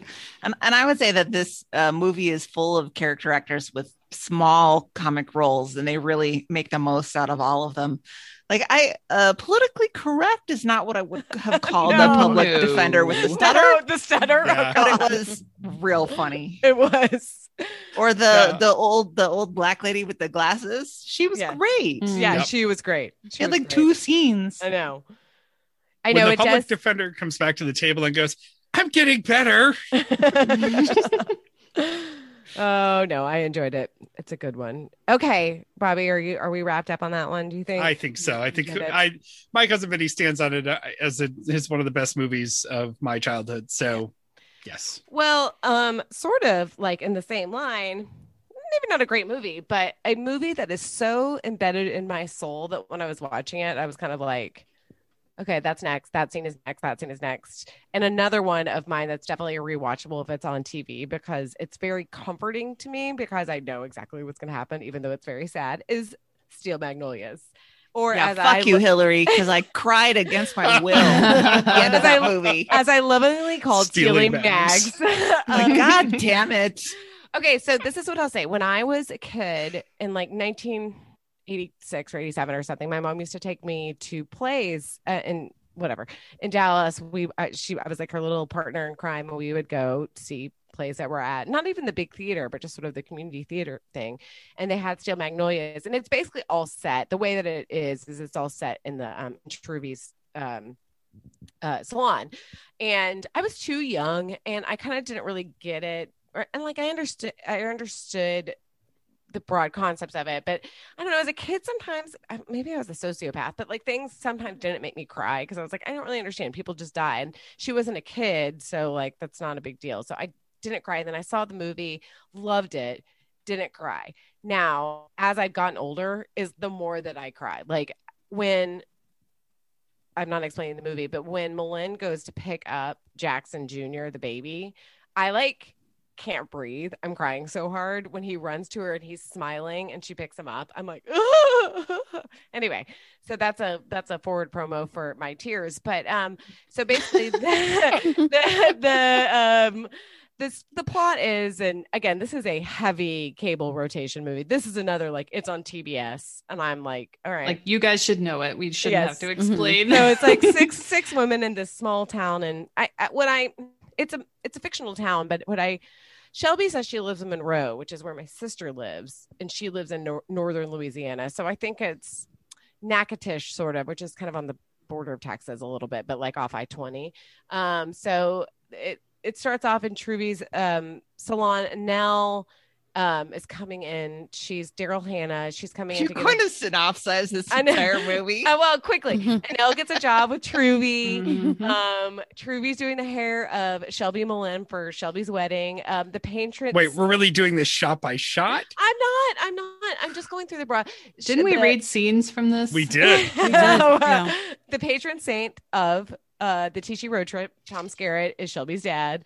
Anyway, Mhm. it talks about all these women coming together. I think my favorite character in this, so there the, the six women, I will not go shot by shot, but the six women are Annelle, Shelby, M'Lynn, uh, Clarice, Ouiser, and Truvy. Um, I feel like I'm a Clarice with a Ouiser rising, though I want to be a Shelby because I like she. I remember seeing that was the first time I had ever really seen Julia Roberts before, because I, didn't see Mystic Pizza until I was a little bit older, and I really thought, oh my god, she's so beautiful. Like she is just this magnetic personality. Um, but um, anyway, it's, it kind of tells the story of these these six women as they go along through their lives. And if you haven't seen it, I don't know, come talk to me. I'll I'll, I'll tell you about it. Can I take a crack at this? yes, please. All right. Sally Field and Julia Roberts are mother and daughter who live in this small town. Yes. Julia Roberts gets married and gets pregnant, even though she has uh, complications from type 1 diabetes and has been advised not to get pregnant. And then she dies. Yes. Yes. There you And go. I did it. And then And all the friends support yes. Sally Field. Yes, there you go. I mean, whatever. I'll yeah. Do you want me to go more point by point? I'll go into details. No, um, I'll just do some of the highlights that I saw from the movie that made me laugh. Um, Ouiser has my favorite line, which is "Ugh, leave me alone," and I'm like, I feel that all the time. And when I went to London, I posted on um, Facebook. I was like, "Did you know that um, Anne Boleyn had six fingers?" And my mom was like, Hillary, she doesn't have six fingers. I was like, I know, or six toes or whatever. And I was like, I know, it's a line from Steel Magnolias. um, she said, uh, I said, Shelby lives in Monroe, which is where my sister lives. The only like black person in this is the housekeeper, which uh, is Decorating kind of at the beginning. Yes, is kind of like true to, to life. Mhm. Um, Shelby get, receives the worst haircut of all time. I still was like, I was trying to see it through. Like, I'm like, is it cute now? And I'm like, It's no, not- hilarious. it's not cute. Um, Christy, I thought of you. All gay men are named Mark, Rick, or Steve. Yep. At the time, my dad, of course, wasn't out and his name was Rick. And so that was like a big joke people would say to him. And I bet he felt like, oh God, they know. they know. And they like Uh, track lighting, right? they know. Yes. Lighting. My dad still loves track lighting. Who doesn't? Um, I get really sad when Annelle becomes a Bible beater because I really Me like her too. personality when Mm. she's at the Christmas festival and she's kind of sassy Annelle. I'm like, oh, that's fun. She's got like a blonde wig on. She lost her contact. It's really fun. Mhm. but yeah, it's one of those kind of like um Bobby was saying, it's just one of those movies that I can turn on anytime. And it's like it's just a set pieces, you know, it's just like dun, dun, Yeah. dun, and then you know it's And done. this cast, I mean, Sally Field, Dolly Parton, Shirley MacLaine, Daryl Hannah, Mhm. Olympia Dukakis, Julia Roberts. I mean, it's just, it's sa- just stacked with familiar faces. it, yeah, really comforting. I'm really sad because um I weirdly follow, I don't know why, but um Sally Field's son is this like he's friends with Ira Madison on Keep It and for whatever reason I follow him on Twitter and he he used he posted like his pinned tweet for a long time was like you're born gay like you can't be It's basically like you're born gay, you can't be made gay. And then he posted a picture and he said, "Bro, oops, never mind." And it's a picture of him being held by his mom and then surrounded by the cast of Steel Magnolias. Aw. I'm like, oh. That's I was funny. like, oh, that's really cute. Um, but yeah, no, and it's I don't know, I I I just enjoy it. It's just a, it's a comforting movie. And you get Dylan McDermott. Yeah, He, the Mhm. longer hair suits him, I Yes. think. There, I like it just a little bit shaggier than he wears it now. I think he looks good. and he's such like a he's such like a punk like he he obviously loves Shelby, but he's like a dick. And M'Lynn knows like you're not really gonna take care of her. Like you might kind of take care of her, but like you're not really Well, gonna take care of her. Uh, yeah, Yeah, of course he's not. Um, oh God, Well, though. he's a very certain kind of yes, like privileged, Southern, well off yes, yes. Southern. He Hunter. probably went to, I don't know, Oh, he went to LSU, one hundred percent. There's Yeah. no, there's no other way. was in a fraternity Yes, for sure. yes, Could hire a black woman to take care of her. Yeah. yes, Of course. Oh, blush and bashful. Yep. I I loved this movie. This was like still to this day when it's on TV, my sister and I text each other like it's on this channel. And Yeah. at one point we went to like a a big vacation where there's like a lot of our friends and for some reason like drunkenly we thought Shelby drink your juice was the funniest thing ever. and I came home and made a Facebook group and at one point it had over a hundred people that I didn't know who they oh were. God. I just looked it up and I think I kicked everyone out years ago because I'm the only one in there, but it's still going. And people would just put their favorite random lines from from the movie in there. Uh, my favorite line is is good. It's real, real good when the doctor comes in. Um, it looks good, looks real, real good when the doctor comes in after they've had their surgery. I don't know why that's always stuck with me. It's so weird. That's how many times I've seen this movie that I'm like, oh, the doctor that does our kidney transplant. Like that, that really rings a bell. oh, sure, that one. totally. Is Tishi drink your juice offensive as a show title? I can't, can't tell. uh, juice I is better. I forget will say that I'm sorry, Bobby. I will say that it it feels really stagey. a Oh, lot of it One hundred percent. yeah, feels like a know, play. is not uh, a problem. And I, you know, Julia Roberts was nominated for best supporting, Supporting. actress, Yeah, I think, supporting. and I Yeah. completely understand why because there are because she's Julia Roberts and she's Yeah. doing her Julia Roberts thing. But I think she handles the dialogue, especially in the beauty salon parts, um, much less confidently. She sounds like she's saying her lines Totally. in those scenes Yeah. where you know Olympia Dukakis and Shirley MacLaine and Sally Field, they're all making that work. Yeah. She Mm, seems yeah. so young. Yep. Uh, And she She was young. I think she was Yeah. like 21. I what I really do like because I think this rings true sometimes is the um sometimes contentious relationship between mother and daughter because they don't hate each other. They love each other a lot. Uh but it's like she's mildly rebellious and wants to do what she wants to do and They're very wants- irritated by each other. Yes, Mhm. yes. Which I have no idea what you're talking about. With that. I- I found a Julia Roberts being birthed by a Sally Field hard to. well, Yeah. Yeah. Well, no, I mean honestly, because Julia Roberts, um, Sally Field is about my mom's age, just roughly, and Julia Roberts is about my brother's age. So it I would just be- meant in It's, yeah, scale. it's not Oh. the timeline. Yeah. It's the Julia she Roberts did Believability. not come from. She wasn't Sally true. Field. She's more of a she's more of a Skerritt than she is Yeah. a, a field. Mhm. oh, but and uh, whatever. I love Ouiser and uh, Tom Skerritt's relationship. What a dick! I would have been so mad. I'm like, no, stop doing that because I hate noise pollution. It makes me so mad, and that I would have called the police on that. I'm like, send him, shoot him. Would have punched his mustache off. I know. I can't Uh, remember if I brought this up when we read our lines from Steel Magnolias, which was tape that should be unearthed at some point. Uh, but I actually had the drink your juice moment with a roommate of mine years and years ago. He was a diabetic and was completely out of it because his sugar was so low, and I had to convince him to drink some some juice. But the only juice we had, which was his emergency sugar stash, was Sunny Delight. Sunny D. Hey. OJ, purple stuff. And so Sunny I'm like, D. I'm talking to him, I'm texting him, I'm calling him on his phone because he keeps playing with his phone, but he won't like look me in the eyes. And I'm like talking to him on his phone from the next room, being like, drink the juice, Tom, drink your juice. I The whole um, thing. I uh that part that part scared me a lot in the movie because I really like I, I it came out in 89 so I must have been I don't know fifth grade or something and I just remember like not quite understanding exactly what was going on. And then of course I felt really bad for Truvy because the hair was all messed up. Oh I know what I was gonna say. So when I was at some point when I was with my cousins we watched it because it was definitely like a sleepover staple which is along with beaches which are these two weird movies. It's like Mhm. why were we watching these all the time? They're like these weeby lady movies but i remember my cousin saying the only thing that dolly parton says are like one liners like all of her um dialogue are like sassy comebacks you know like Mhm. the only thing i collect i can't collect or like is money and boys or whatever. Like there's never any like real kind of back and forth. It's just this kind of Mhm. sassy. That's what she's Things good that would be on a pillow. yes yes.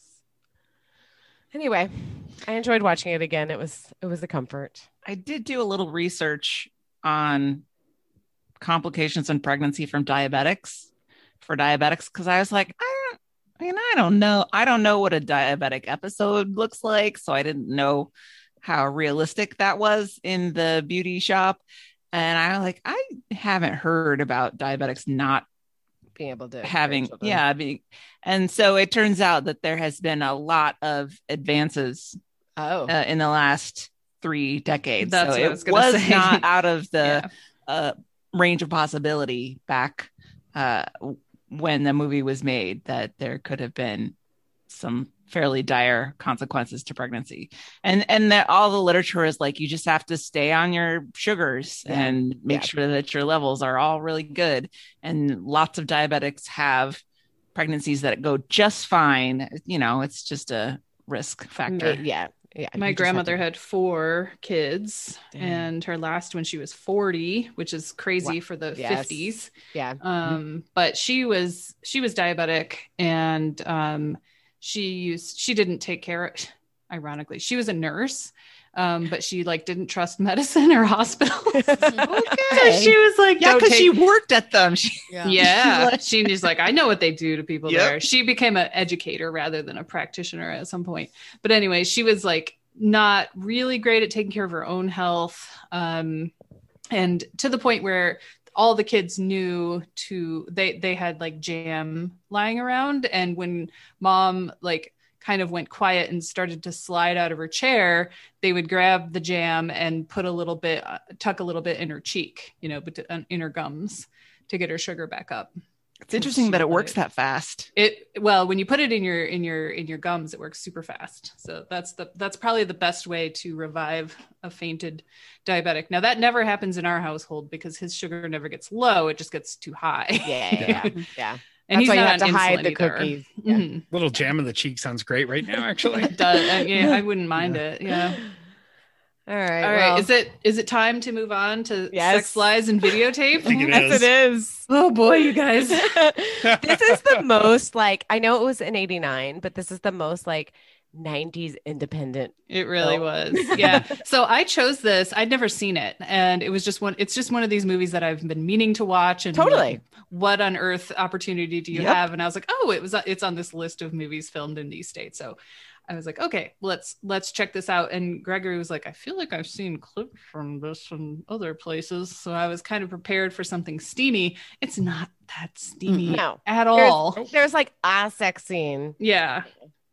Um, so basically, uh, Anne, unfortunately named Anne, Andie MacDowell, a very young Andie MacDowell, is married to Peter Gallagher, slash John Mulaney John Mulaney. Yeah, his name, their last name is Mulaney, which is unfortunate as well. Um, and he's a lawyer. And uh, John went to college with this guy named Graham, who is James Spader. And James Spader's kind of a drifter, and he shows up at their house to visit, and he's going to stay with them until he gets his own place. And Anne is like, you kind of get the first scene is her talking to her therapist, and he asks if she's ever masturbated, and she like giggles for 10, 10 hours about it. Like, oh, goodness, no, I would never. Um, so you get kind of the impression that she's a little bit, I mean, I don't know, it was the late 80s, so people didn't really those, it, like, short sleeve cream colored blouses and the long flowered skirts were yeah. sort of the other giveaway as to what kind of character she Mhm. was supposed to be yes. playing yes yeah so she's definitely like painted as a prude here um and uh, we quickly learn that her husband is cheating on her with her own sister, who is like this kind of free spirited, uh, what is she, a bartender and an Yeah. artist, I guess. Um, and then it turns out that Graham, uh, the the house guest, he gets his own place eventually, and and Anne goes to to see him for unknown reasons, and She's horny for him. She's horny for him for sure, but she can't admit that to herself yet. But Yeah. he reveals to her that that he's impotent in the presence of a woman, but he gets his rocks off by watching videos of women talking about their own sexual experiences, and that's kind of like his hobby, is that he videotapes women talking about their lives and their sexual experiences and their fantasies. His life would have been so much easier in the age of the internet. Really know. would have- none of this would have happened. No, Um, but the point is made that it, it has to be women with whom he has a personal connection. So he can't true. just dial up some website.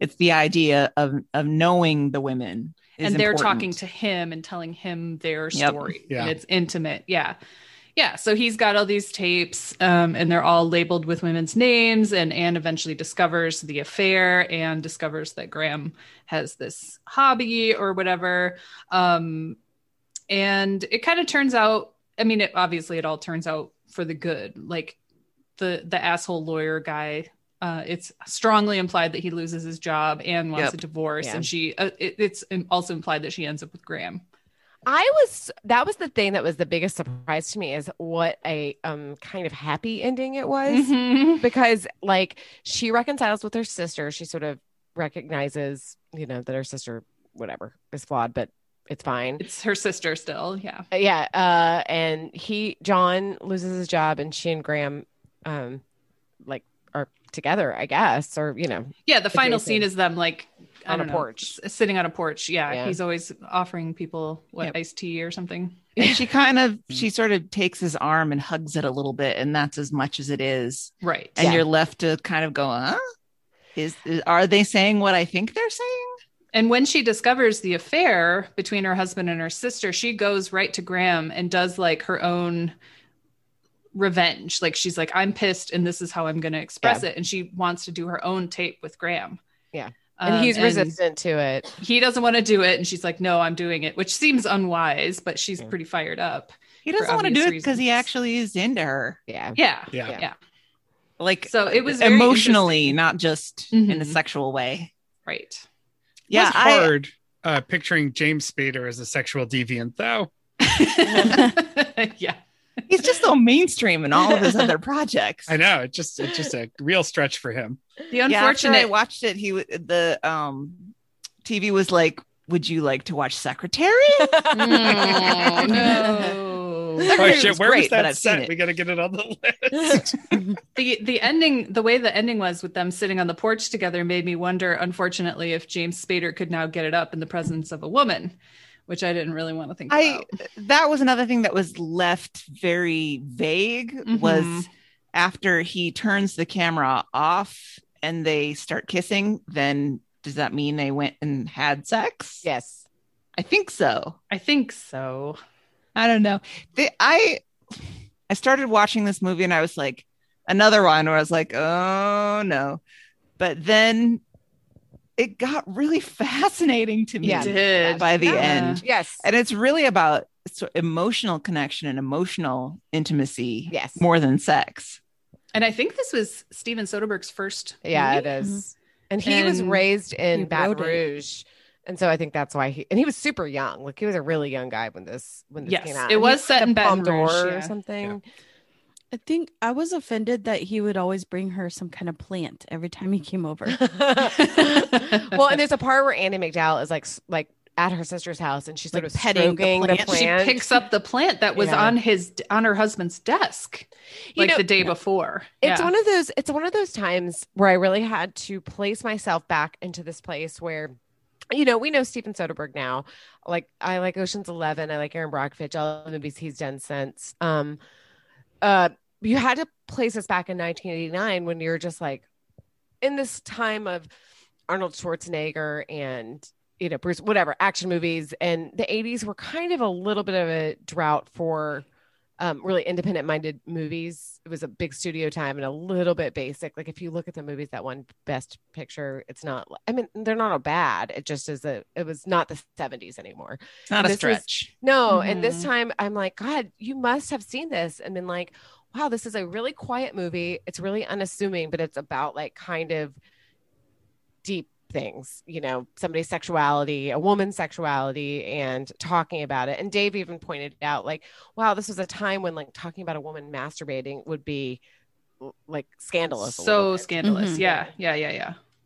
Um, yeah, it was really interesting, and I'm really glad that I had the opportunity to watch it. Now, I don't think that Baton Rouge really was, you know, a character in the movie. We were talking about that after we watched it. Gregory was like, "I don't think this is really super duper." Although everybody was just sweaty all the time, so Yeah, well, as in that as way, I guess it was. happened. I would And this- say that Andie MacDowell's Southern accent was probably the most Southern thing about it, but it Mhm. wasn't a Louisiana accent. She's got a Georgia accent. Yeah, I was isn't gonna that? say, yeah, Right. that's like, yeah, it's like Georgia, South Carolina. kind As of, far yeah. as fake accents, though, this wasn't like no, blatantly awful. well, and What I are you kinda- saying about my movie? Uh, we'll get there. um, this is the only time really, and I love, I love Four Weddings and a Funeral. Like if that was on right now, I would be like, guys, I gotta go. Four Weddings and a Funeral is on. I gotta go watch it. I love that movie. This is the only time that I find her her naturalistic quote unquote style really works for me because she just seems like she's talking. Like that was kind of Mhm. refreshing. She doesn't seem like she's trying to act.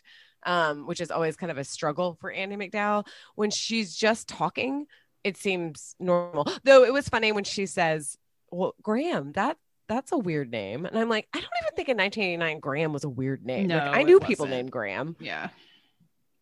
Um, it wasn't a Bible name, I guess. Like Yeah. I don't know, in the 80s that was weird. Yeah. God, though. I mean, somebody who went from being to me extremely hot to extremely not hot uh is James Spader. Like in Pretty in Pink, when he's an asshole, and even in this, even with a mullet, I think that he's. I mean, he has a ni- like a nice tight body. He looks really good, and now like he just is like a square, sort of like he's like, and he's always. Well, and he was good. like a sensitive, nice yes, guy. And I don't even mean that in a snit, snitty way. Like he really was. Well, and now that's he's a not cop. Well, I guess he is a Yeah. not. That was the only, honestly, like, okay, so the beginning it opens with um, Laura San Giacomo, who Dave and I were debating what we know her best from. He said, just shoot me. Just which Shoot Me. obviously, Just I shoot me. said, yeah. I said Pretty Woman because I watched that way too much as a kind of small child. Um, but, you know, she was sort of a thing or was starting to be a thing. That beginning was probably the only real like sex sex scene, you know, and, it, and it's not that Right. it's not that explicit or anything but the the the most explicit part is when he's sort of admitting that he you know thinks about her in certain ways and that was sort of the like ooh like that was kind Mhm. of like titillating or whatever because it's like somebody who's thinking about her and what she wants and like pleasing her as opposed to just like getting his rocks off Which is revolutionary. yeah oh, wow what a concept She also had an NCIS arc. Just throwing it out there. Andie oh, MacDowell good to know. oh Yeah. No. Laura San Giacomo. Oh, Yeah. Laura San San Giacomo. She's the sister. She's the Yes. sister that that Yeah. he's sleeping with. Yeah. She's very sexy. yeah, Yes, she she is. is. She had, she had like great outfits Yeah, she wore Yeah. at the bar. Everybody smoked. The guy at the bar might have been my favorite character in this movie. We're both wearing the same color shirt.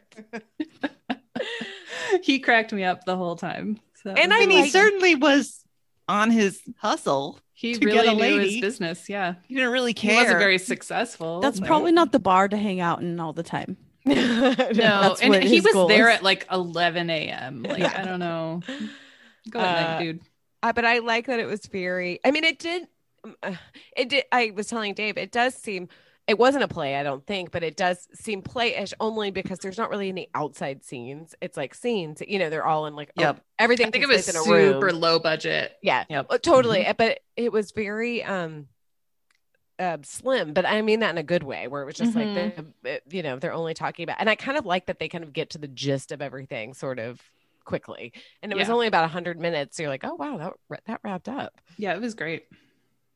And Peter Gallagher's eyebrows, Of course. role. You know, why does he always play such douchey characters? Because he's so pretty. He's so hateable. in this. Yeah, and so many other movies. and he seems like what from what I've seen of him in real life, he seems like, lovely. a lovely person. Totally. He just So has why that is he- ability to like smirk and be like, Yes. "Haha, "I'm mm-hmm. richer than you." Gosh, the part where he when he's watching her tape and he says, "Here we go," when when he asks, you know, have you ever thought about having sex with other men? right? And I'm like, you motherfucker! Like you've been fucking your sister the whole time. Like, Yeah, you know, where like, does he get off? Well, we know where he gets off. Right. Oh.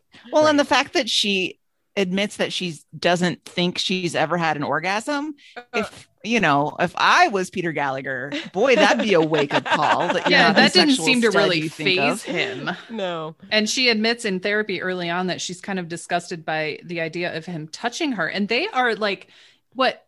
I think they graduated from college. I think it was a decade ago or something. Yeah.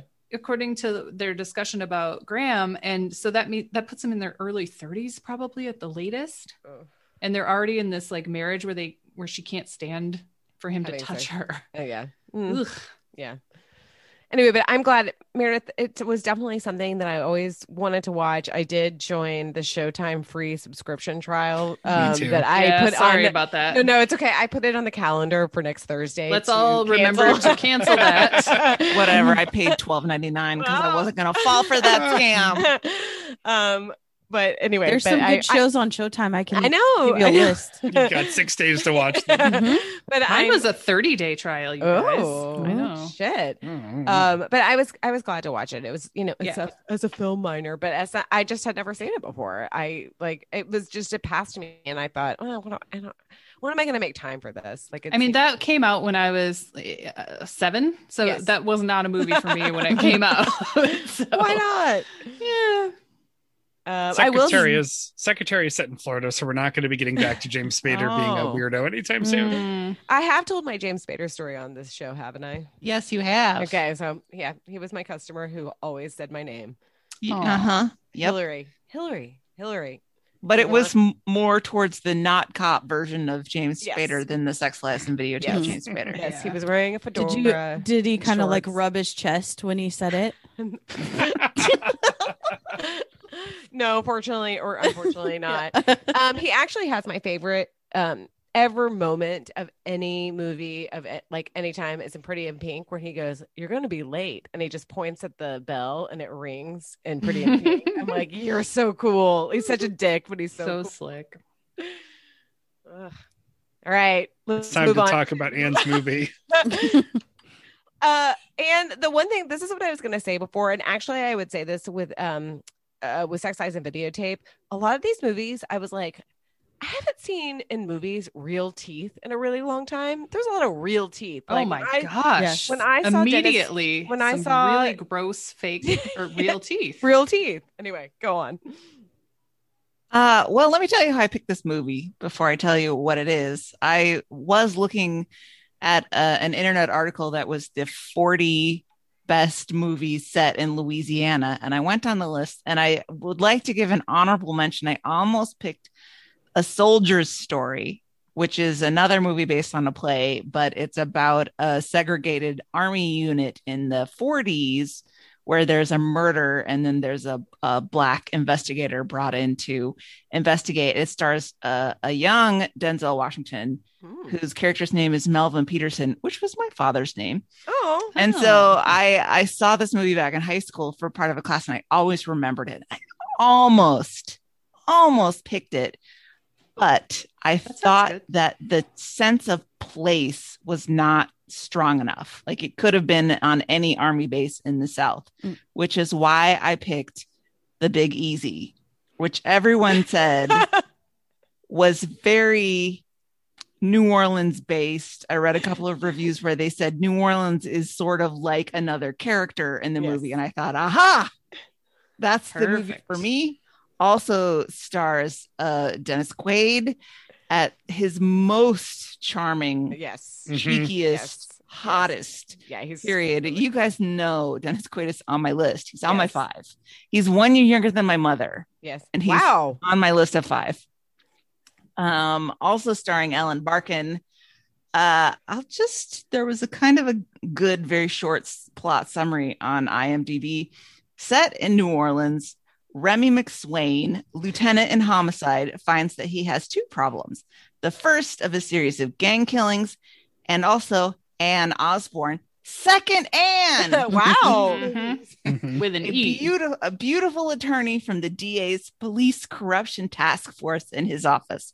He begins a relationship with her as the killings continue, only to have charges filed against him for accepting bribes as he stumbles on a police corruption sting.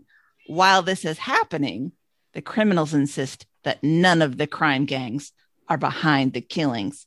Dun dun dun. so this is a sexy thriller. maybe it's not great that I picked this one uh, right after I um, picked the last one, which I already forgot the name of. Oh, um, Deep last time. Hot, deep. body heat. Body, Body heat. Heat. Thank you. Yes. After Yeah, I- it was very has similar. the same vibe. Yes. Yeah. Same Yeah. time period. Yeah. Same kind of sexy noirish Steaming. thing. Yes. Yeah, the Mhm. sex scenes sweat. in this movie were definitely hotter than Sex Lies and Videotape, as Yes. well as more numerous. Ellen Barkin is so beautiful Yeah, Mhm. she is. Mhm. in this role.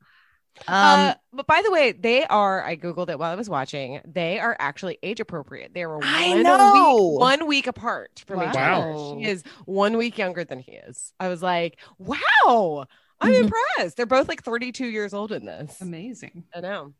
um, Dennis Quaid is hot but repulsive. Minus the In this teeth. Well, in the movie- attitude and the personality. Well, I probably wasn't watching it on HD, so I didn't like he was doing a very um sex predator Yeah. kind of thing when Yeah. he, he meets her and he wants to go to dinner and she says no and he says no you're going to dinner with me and she says okay the next like- scene is them at dinner. It's and, like, and then they go to dinner and she's like i'm not into you but i'm into you but i'm Yeah. investigating you so we're not having sex and then they go back and they have sex and i'm like i don't understand this like she is super klutzy they make a Of big course. deal about her like Mhm. fumbling her stuff when he comes into the room but she's also an extremely sharp and confident litigator but then she's also super nervous and inexperienced sexually and i'm like what are they doing and he's out of the if they say no just keep asking or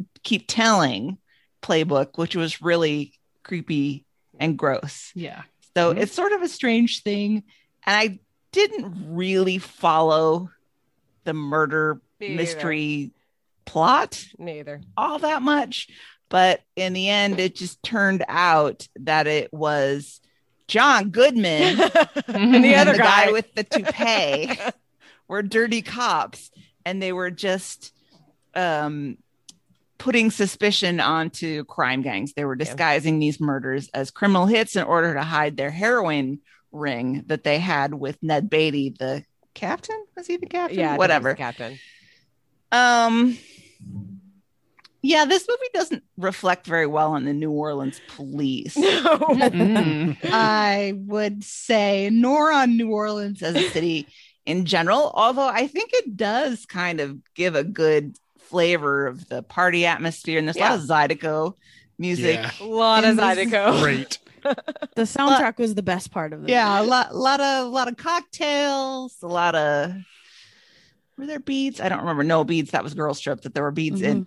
Um, I it got pretty good reviews. I think I think Roger Ebert gave it a hundred out of a hundred on Well, his review, but I think at the time, and also, Compared to what? well, I think also, I think were also at the time, again, in 1986, okay, like Top Gun comes out then, and you know, these this is the year that you're living in. I just think, kind of like in a Julia Roberts way, Dennis Quaid, this is one of his first really big roles, and you're just like, wow, he is so charming. Like he's, I mean, Yep. yes, he's a Mhm. total sleazeball, but like he's so good looking that it's like you kind of get captivated by it. Um, and it's weird because to me what i what i was i was expecting more of a body heat vibe in that ellen barkin since has played film femme fatales a little bit Yep. more like she's sort of the bitchy you know woman who's manipulating the whole situation. And this, she's like you said, this she's the, this klutzy naif. Like she's just sort of like, I'm doing, I'm a nerd who's doing her job and wants to get away from it all. And you know, he's a little bit more of the, I don't know, he's he's uh, a little bit char- more charismatic, but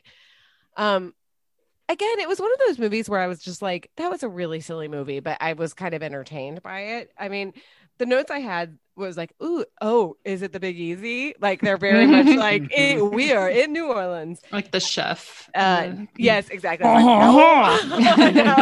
it's very Paul Prudhomme. Uh, I said natural teeth, but Dennis is hot, and I spelled it with four T's. Um, the part Minus that- his teeth. His I know his brown they're brown teeth. peg teeth. Um, the part, the thing that well, first of all, his partner, the lady partner, is from When Harry Met Sally, so I was really excited about that. She's one of the friends in When Harry Met Sally.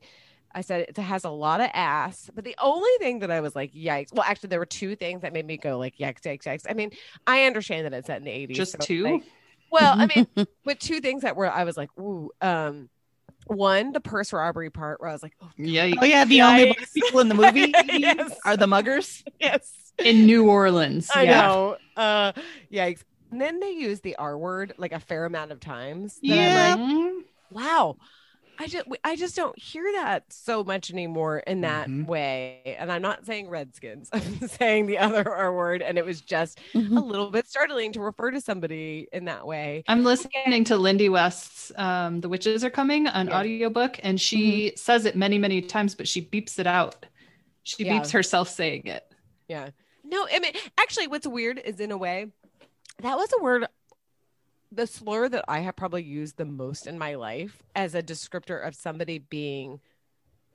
As a situation being stupid. I obviously do not use that anymore, but I think in 1995 I probably did. Like you, I think it was a lot more acceptable, Yeah, and now I- unfortunately. I than- now I, or or describing something as gay, like say like oh that's so gay, you know, just Mhm. these things that you're like I can't believe I ever said that, but I I didn't.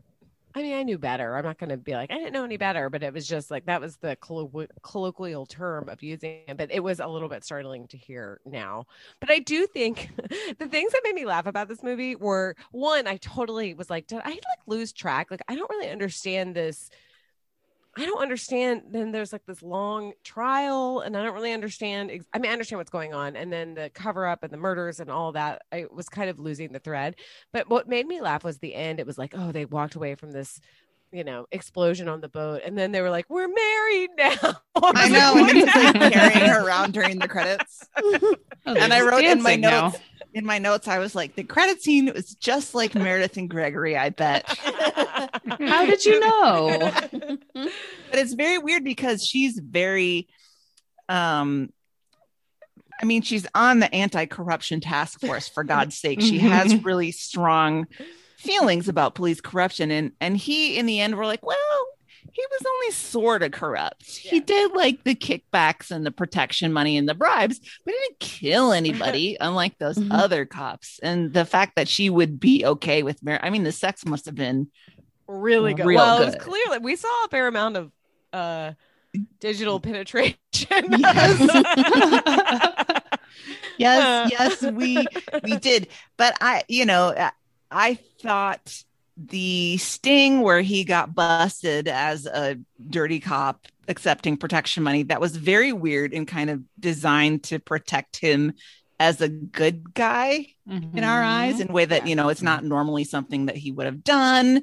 And i thought it was a real weak case actually because he the the bar owner handed him the envelope of money and was like what's this? And then he instantly realized he didn't really even accept the money Yeah. and he threw the money in the air and ate the envelope It was so Mhm. i just don't see how that all would have been a case that would have stood up in court Well, and the part that I was like, okay, the part that we're all forgetting, even if he is, you know, if he's found guilty of this, he could be like, I fucked her like two nights ago. Like we Yeah. cannot have this trial right now. Like this is this doesn't work like this. We can't Yeah. have this relationship. I would say the other part that was really made me uncomfortable were more consent issues when he has Uncle Sal, the Mhm. police officer, basically kidnap her and manhandle her into the cop car and take her out to the country jamboree where they all are running shorts. And then when she won't talk to him, he's like, okay, fine. And, you know, she's trapped out there and she doesn't have her wallet and she, you know, She's in running shorts. I mean, yeah, she has no way to get back except eventually to find a phone and call a taxi. And I just thought that is yeah really it. shitty. Yeah. Really, really, really shitty. yeah. Yeah. You know, I thought the worst part was Dennis Quaid's accent. Well, I mean, but he said share. a whole bunch of times. Yeah, he He did. did. Yeah. It's so funny too because I was reading, I guess, the Wikipedia page, and it was like he studied for so long, and he he's from Houston. It's not. I mean, in Houston, of all the cities in Texas, is the most. I mean, obviously, it's the closest big city to Louisiana, and it has some bayous, and it definitely has a Creole influence. So I thought, well, maybe you know, and I'm like, no, this is so. The New Orleans accent, to be fair, is a truly Very odd different. accent. It's very unique. And he falls in and out of it just like Yes. at will. It's like, oh, he forgot and then he isn't doing it. I remember during the Hurricane Katrina coverage in like, you know, 2005 on NPR, you would hear these people, they would interview these families, mostly white families, but these families. And it's this weird combination of like, it sounds almost like Brooklyn, Mm-hmm. but with this weird Southern Creole twist. It is, French. uh, it is unlike any Yep. other accent. Yeah. It is st- actually the closest I can come to is I have not watched it, but whenever I hear clips from the Mare of Easttown, I always think of that kind of Philadelphia accent or New Jersey accent that almost sounds southern to me in a lot of Mm-hmm. ways. And it's this sort of hodgepodge accent that you're like, I don't even know where this comes from. It's so I think that the the it. only other accent that strikes me that way is St. Louis. yes, yeah. St. Louis has a really interesting accent. Well, because it's like this, it's caught in the middle of of Midwest and Southern kind of Mhm. deal. Yeah. I would assume that sort of runs true for Louisiana. Everybody came down the Mississippi and Yeah. ended up in the Delta Yeah. there. And that's where all that could have come from. It did remind me again, like I always say, I love I I love New Orleans. It is a place that I can stay for two days. I one time stayed for four days and I was like, this is too much. I need to go because there's only so much like r- super rich food and drinks that I can handle. And it is really just like a, tw- I mean, it is what I love about New Orleans, and you see it in our next movie. What I love about New Orleans, it is such a unique city in the United States. Like I, what I, I hate about traveling a lot of times is you can go anywhere, and sometimes it feels like any big city. You go to Houston, you go to Dallas, you go to even Chicago. You know, just these cities that are cool and have some unique things. I'm not disparaging them, but they, you know, have big box stores and they just feel kind of whatever. New Orleans truly feels like this just weird, unique city. You know, it has it's chaos and it's dirty, but it's also beautiful and has this art and this crazy architecture and this weird history. Um, but it is just goes 24 hours a day. And uh, by the end of it, it's like Vegas, where I'm just like, sounds exhausting. I'm like, well, and I always like kind of go hard when you first get there. You're like, yes, this is so fun. And then by the end, I mean, uh, uh, speaking of airports, the the worst airport in um combination with the city is New Or- the whatever it's called. I think it's like the Miles Davis Airport or whatever. It's but you go there and you think it's going to be sort of a fun airport because like McCarran is sort of like oh you can gamble at McCarran. It's kind of fun. The New Orleans airport is so depressing. It has bright fluorescent lights. It's one story. It's awful. And I have gone there before. My flight left at like 7 p.m. We were so done that we got there at three and we just sat there because we were like, we just need to like sit down at the airport. but it has like not really great, it doesn't have great food. It doesn't have like Bobby, you were talking, it doesn't have like the regional flavor really.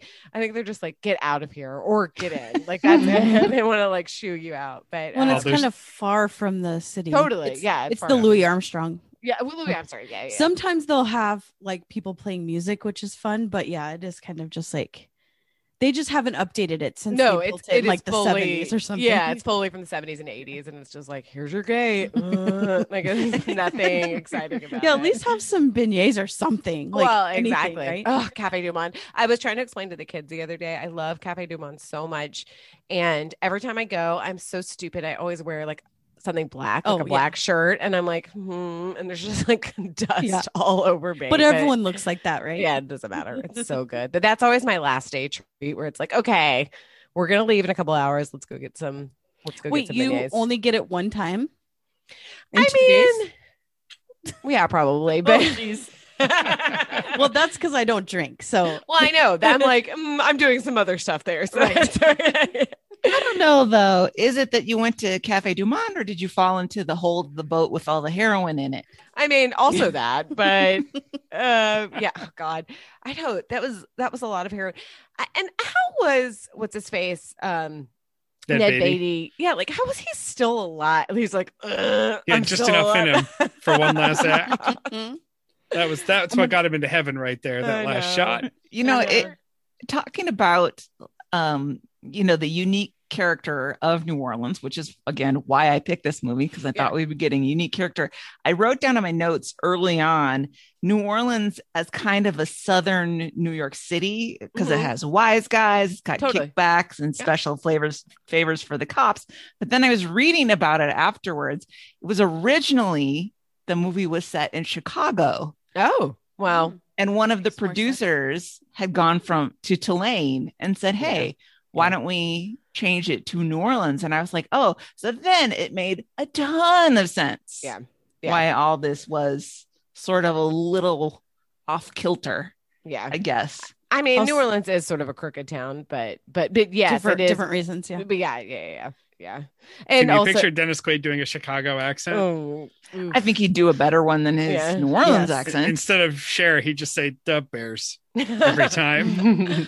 Everyone should just agree that on the hard accents, we're just not doing them. well, that's the thing. It's I like wish. I don't think that um, that many people have such a deep Louisiana accent. I mean, it's sort of they all have as much as I have a Texas accent, which I know I have a little bit one, but but mm-hmm. it's sort of like a late, you know, it's, in the not super background. thick. Yeah. No, no, Yeah. no. I think most people aren't growing up like, you know, it's more of, of the older people there. But hey, Tishy or where trip- you are, where you Yeah. are too. Tishy road trip to New Orleans. Let's go. I, I love. All right. I'm in. I haven't been in. I haven't been in a couple years. It's We just finished Angel. I should have told you, Hillary. We finished it the other day.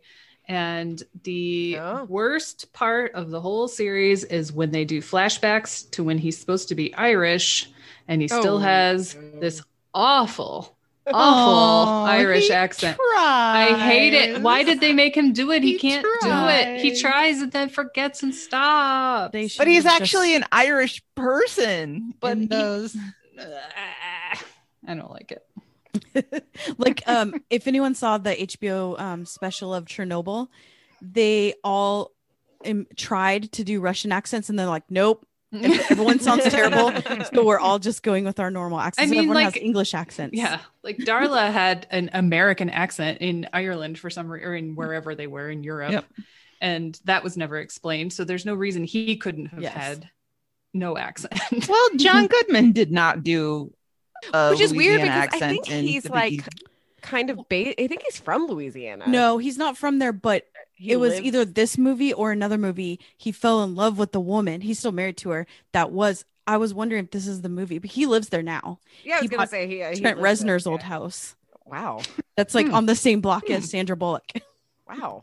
I know. Whatever. New Orleans is fun. We Yes. could we could do a we could do a Tichy road trip there, but just I only like for this. like for but for real. For like forty eight hours. But yeah, Yeah. we could do it. Yes. All right. And do you have anything else to say? no. No, it was fun. I'm glad I watched it. It was another one- honestly, it was another one that I was like, I've never seen it and I have always heard of it. Like, and again, I think it's one of those ones that was like, ooh, it's really sexy. And it's like, Yeah. well, there are sexy moments in it. I mean, compared to today, maybe not as much, but again, there's some sexy moments in it. And It I'm was, it oh. was fine. I would say that Body Heat was better.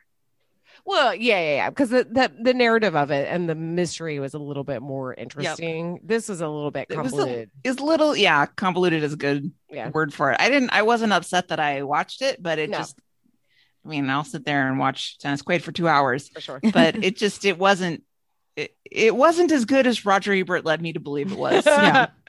Tune into the Parent Trap, the Nancy Meyers remake for some really hot Dennis Quaid. What about Innerspace? That's where Oh, I yeah, fell in love with yeah. Oh my god, he was so the Right. Tuck Pendleton machine, zero defects. Oh, well, the problem with him Loved him. now, the problem with him now is as much as he was age appropriate in this particular movie, he is not age appropriate in his real life. So Nope. that's kind of weird. And like, I think his wife or whatever is many, many years younger than any of us on this show. So, Mhm. So you're saying Anne has a chance? yeah. It really was kind of a blow to me when he and Meg Ryan got divorced, and I I don't know. usually care about celebrity couples. Yeah. Uh, I have things to say about that because they were like, she was the one that was, you know, pilloried for it. And I guarantee you he was cheating on her the entire time. Oh, yeah. for sure. You're only using the word pillory because it rhymes. because it rhymes with Hillary. Well, yes, Mhm. yes, that's But true. if I was going to cheat on Dennis Quaid, I wouldn't do it with Russell Crowe. no, Mm-mm. not even then. But I guarantee you, he had he was I'm low sure. down a lot of I'm times. sure. Um, okay, and finally, we're staying in New Orleans, a little bit more of a party attitude, uh, with the 2017 movie Girls Trip, Christy's choice. Yes, I'll read the little blurb because it's kind of funny. When four lifelong friends travel to New Orleans for the annual Essence Festival, sisterhoods rekindled.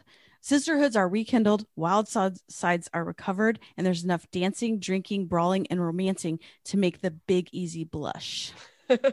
That's one good. sentence. And enough peeing on crowds. Oh, God. Oh, man, I that was gross. did not like that part. No, that was the part even in the movie theater when we're all like dying and you're kind of like, oh, like we're super into this. This is so fun. I was like, I need to. that was the bridesmaids Yes. moment. Yeah. I thought about it. I was like, why am I okay with Maya Rudolph having diarrhea? In Oh, I wasn't okay with that either. but I was not okay. Because it wasn't comically amount. Like she just kind of ducked down in the dress. Like that's what you would do, right? If like, oh, this well, is and happening. she's peeing on other people. Like, Yeah, and they Well, all it's like coming run out of- for cover. It's coming out of a hose. if it, It would have been realistic, realistic. Yeah, if Yeah. it would have been realistic, like, oh, it's coming down my legs, it would have been a lot more funny, I think. yes, yeah. We're Um, getting ahead of ourselves. Yes. I know. sorry. Okay. So it's about um four friends that um went to college together. I think only college. I didn't get high school. They call themselves the Flossy Posse and No. all have matching No. monogram necklaces. The And Flossy Posse is so terrible. Yeah. well, they were in college. And what did they say? The My Little Pony a motorcycle club uh, jackets that they all had made. That's funny. Um, so there was Sasha, who is played by Queen Latifah, and Dina, who's played by Tiffany Haddish, who every friend, ne- every everybody needs to have a Dina as a friend. Anne does not. That would be the death of me. that means you're die. I would have a stroke. um, Lisa is played by Jada Pinkett Smith, and Ryan is played by Regina Hall. Um, And wasn't this produced by Will Smith? Isn't that why maybe. why Yeah. Jada's in it? so if you haven't heard Tiffany's story Oh, it is the best. It's the best part. Oh man, that's about taking Will and Jada to the swamp tour while filming this movie, we need to. I have it on YouTube that I Yeah. just watched, so we should link it because it is the best part about this movie, and it isn't even part of the movie. So. It is so freaking funny. And Jimmy Kimmel's response to it is like just he's like dying. He Oh like my can't gosh. breathe. He's like, Oh my god, this is the best story I've ever heard. Yeah, it is really the funniest story. So they travel to Essence Fest because um Ryan is like the next Oprah, they call her, her and her husband. And we find out that her husband Stuart has been cheating on her and she just kind of lets it go because they're like this famous couple. And then Dina does not like this very much and she um when she breaks a bottle, that's the best part. Um and Queen Latifah is kind of like a Perez Hilton like person and runs Yeah. gossip blogs um to pay the bills. And uh, they just go to this has more guest stars than any movie I've ever seen, I think. yes. Playing So themselves. many musicians. So many musicians. yeah. How did well I guess if you have well, they were Smith- at the actual Essence Fest though. Yeah, oh, like, was it actually filmed there? I was wondering yeah, that. yeah. Okay. Yeah. So uh had anyone seen this before? Yes, Nope. I saw it. I saw it in the theater with my mom, LOL, and Missy. We went to a, I think it's since closed, but there's this old mall in Dallas. Meredith, it was um Valley View, which I think has closed. which- Oh, like not yeah. super far from where you lived. I don't That was really close. Yeah. Yeah. uh it was my parents loved it because the movies were like super cheap because it was like a really shitty theater and all there was was like closed stores and like a place to hold like quinceañeras or something. I'm and a trying to theater. think of my reference for that place. Oh, it's because um that's we went out there we lit we were living in uptown and a friend of ours wanted to learn how to drive a stick. And so that's where we decided You went to, like the because there was nothing out nothing there, I think I have a picture from it because it was like closing down. Nothing was open yeah except the theater and the quinceanera place, and it was like freaky. It was like, why is this? Everything is closed. It's this weird mall that's empty. But we went to go see there, and it was like a relatively packed theater. I think my mom had already seen it, so she was like, "Let's go. It'll be really funny." Um, and I mean, obviously, it's kind of weird to see that with your mom, but like we had a great time, and it was definitely a movie. A lot. Um, there's something about Mary to me, or any of the Judd Apatow movies that are like sort of gross out, or even like Bridesmaids or something like that, where it's almost meant to be seen with other people because everybody's laughing and you're kind of all in hysterics. Like everybody just like, oh my gosh, and it sort of feeds off of each other. Mm-hmm. Sometimes I find when you see a comedy by yourself, unless you're like extremely high or something, it's sort of like, huh, you know, you're kind of like not gonna LOL literally. You're just like, oh, well, that was funny. You know, I just I don't typically laugh out loud that much, but in that kind of situation, it was definitely like I we were like dying because it was so crass. I mean, it is so Mhm. crass. And you don't usually see that with women. No, no, no, no, exactly. And yeah, I mean, some of the parts I would say, some of the parts that are like, and I like Queen Latifah. I think she's a really, really, really talented, and Regina Hall was really talented. But some of those parts, I was just kind of like, I don't really care. Like, let's move on to the like. I want to see them do a like a dance routine or something. You Mhm. know, Yeah. like let's. I want to dance off. like Every movie needs to have a dance off. Of course. Yeah, of course. Um, but but we had a really, really, really good time with it. It's very funny. Yeah. Um, so I will never look at grapefruit the same, Oh God. Oh Oh. God. and I kind of want to start calling my boobs Biggie Smalls. Eh, Listen, why not they're Oh. sometimes they're differentiating in size, so that's okay. Yeah, the um, the soundtrack was amazing. Yeah. I do Yeah. love the dance fight, fighting dance fight, and then um, it ending with the second line is the perfect ending Yes. for any New Yeah. Orleans meeting. Yeah, totally. Totally. Um, no, it was definitely it's definitely one that's like I don't know if you can almost repeat the first time you see it, especially if it's in a theater. Chrissy, did you see it in a theater? Yeah.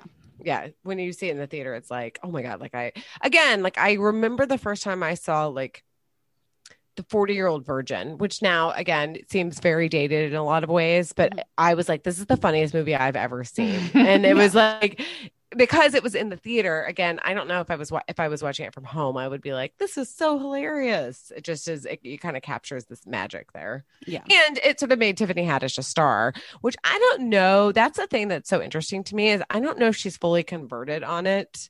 Um because she is so funny and i think she makes plenty of money i don't think she's like down in the dumps or anything but i i think after this i thought oh she is going to be a star and now it's sort of a little bit um slacked i mean she's also like my age so that she got a lot of accolades for this yeah, role she didn't did. she? Oh yeah, I, I think people thought she was going to be nominated for uh, best supporting actress, and in fact, the year that this movie came out, so the Oscar nominations in 2018, she announced them, um, which was sort of funny because a lot of, and I'm not even being like she can't pronounce names, but it, she put funny spins on names, but that she was like not necessarily understanding how to uh, pronounce. But I think a lot of people thought, oh, she's going to announce her own name on this, but it didn't. And and that's the thing. Comedies. I mean, Melissa McCarthy being nominated for Bridesmaids was one of the last times uh, there was a female comic actress that was. Uh, that I'm duplicating what I'm saying, but like that was nominated for an Oscar. They just don't really recognize comedies as being a tough thing to do. Mhm. Well, and they don't do a lot of comedies with women. No, no, no, no. Mhm. It's like Pickings are kind of slim. because Yeah, women aren't funny They're not No. funny, so no, that's Yeah. why. no. Well, I'm not tough. saying anything. It's really hard. good for you I'm the funniest person you know. Shut up, Bobby. I I highly recommend her uh bought her book, her audiobook. Um the last the bl- what is it? The last Black- black, unicorn. Corn, yeah. It's so funny and her life is so interesting. I would Yeah. definitely recommend Yeah. listening to that. Um so did had had you seen it and Meredith? Bobby? Nope. Mm. I had And What did you think? It was an enjoyable romp. I hated it. I feel I like can- Anne, it I was feel not like it would stress you out extremely. No, and I, I, Hillary, I think you have a good point about watching it in a crowded theater versus watching it by yourself. Where you're 'Cause like, I "Mm, mm, mm." Just did. I will. I have two notes. Number one, I don't think that's how absinthe works. It does not. And number two, Mike Colter can do whatever he wants. yes, yes, I yes. will watch it. That is fine. But it was just not my vibe. Like we mentioned, you don't usually see women being crude. And I'm like, well, I don't want to see men being crude either. That's- yes. Yeah, It yeah. reminded me of how it, I know it wasn't set in Vegas, but it reminded me of how much I hate Vegas because it had that kind of vibe to like the party aspect to it, Mhm. and I really hate that. but Yeah. I, you know, I I can watch other people do it and and be glad that I'm not doing it. Yeah, I don't know. After my Porky's marathon, it was just too much. Mhm.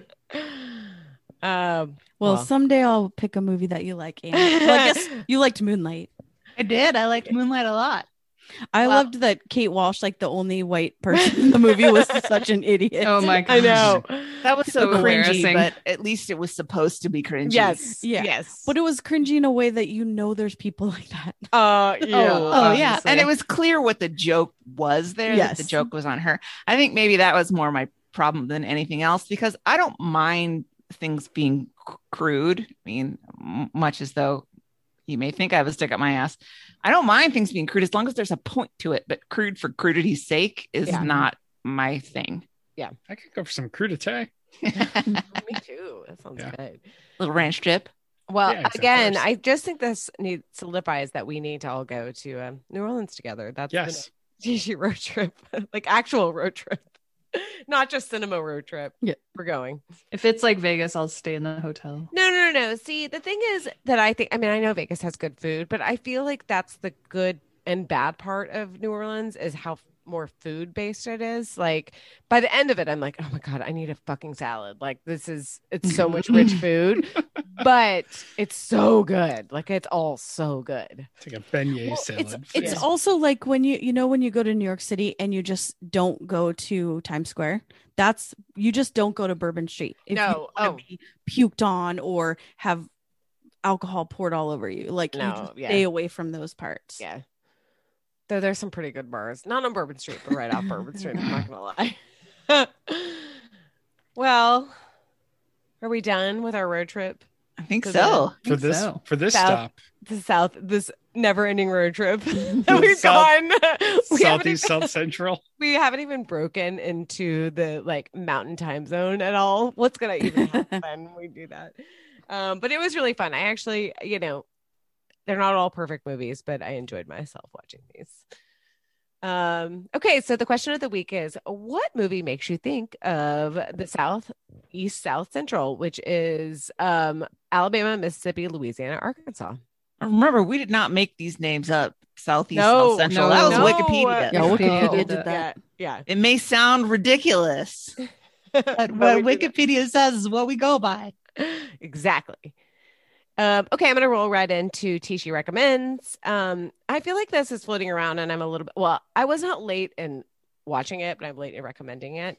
But um, having been in Dallas this past weekend, and Dallas is a it's a metropolitan city, but it is you know pretty conservative. Um, I was really proud. This um, Lake Highlands is a it's a um town i mean it's like a suburb. It, it's five minutes from my parents house. It's not it's not really even it's just It's like a of- city within a city. yeah it's not even an, it's just an area in dallas. And this um the valedictorian um of lake highlands high school paxton smith uh, made a commencement speech um where it's really interesting because she had to say you know she has to give her commencement speech to the principal or whoever um, to approve it. And then she did a little switcheroo on her commencement speech and then made it about abortion rights in Texas or uh, nationwide.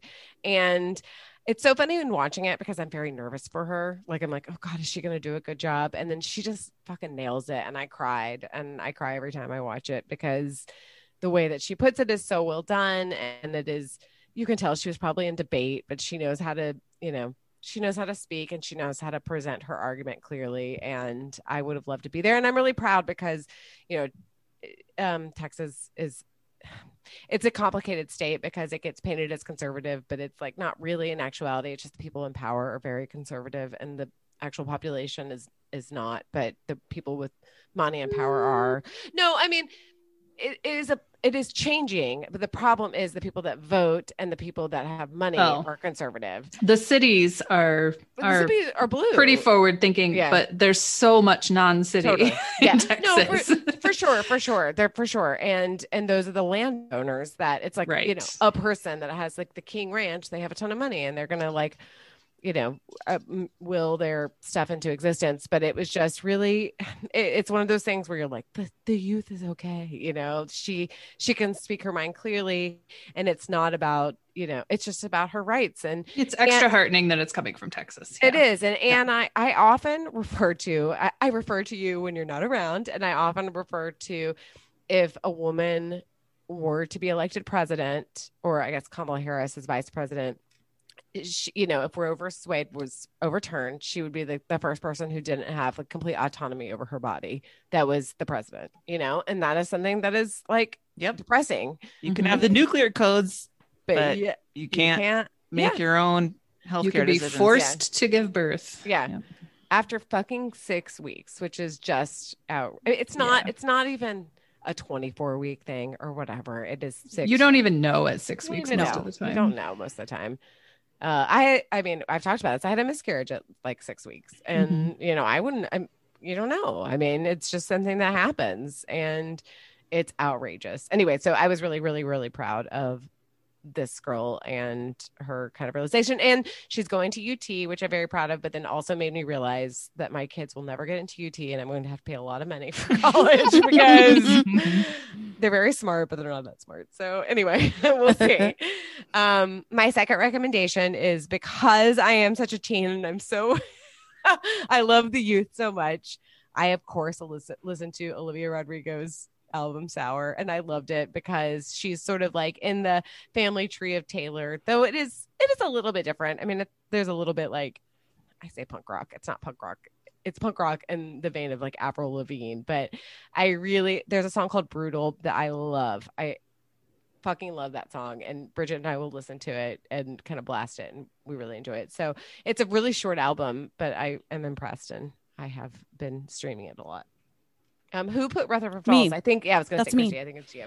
Okay, so I this is on Peacock. I highly recommend it. You can watch the first one for free, and then they get you. Um, I've already watched it twice through. Um, it's uh, if anyone has seen it, it's by the same people that do Parks and Rec. It kind of is a little bit like Parks and Rec meets um, um, what's that show, Mr. Mayor. Um, it's just these two friends. One is um Native American, and the other is Ed Helms, white, and they um are both Ed like- Helms white, like that's a Like, race. yeah, yeah. I mean, it kind of is. He's like nerdy white, Yeah. right? But what I love about the show is first it has the it has a mostly indigenous writing staff, which is like unheard of.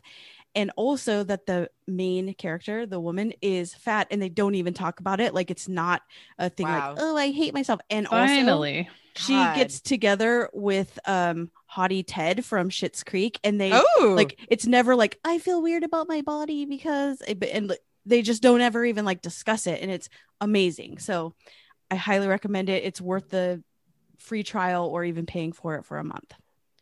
So that's the first one. Nice. and the second one is while we're recording i got a box from one of our listeners. Filled Oh, with goodies. What? From Excuse me? from our listener bet oh my um, gosh. Yes. So I opened it I'm so and I got a um orange, like with oranges on it, mitt, um, oven mitt, and um hot like what what are those the pads that you take things Yeah. out with? Okay. So now we need to have another baking show, is what I'm thinking. Well, I mean, oh. You can do that. I got a thing of gummy worms, gummy wiggly worms, a book called American Cheese, which I love love cheese. And then the best is Wegmans sponge candy. Oh.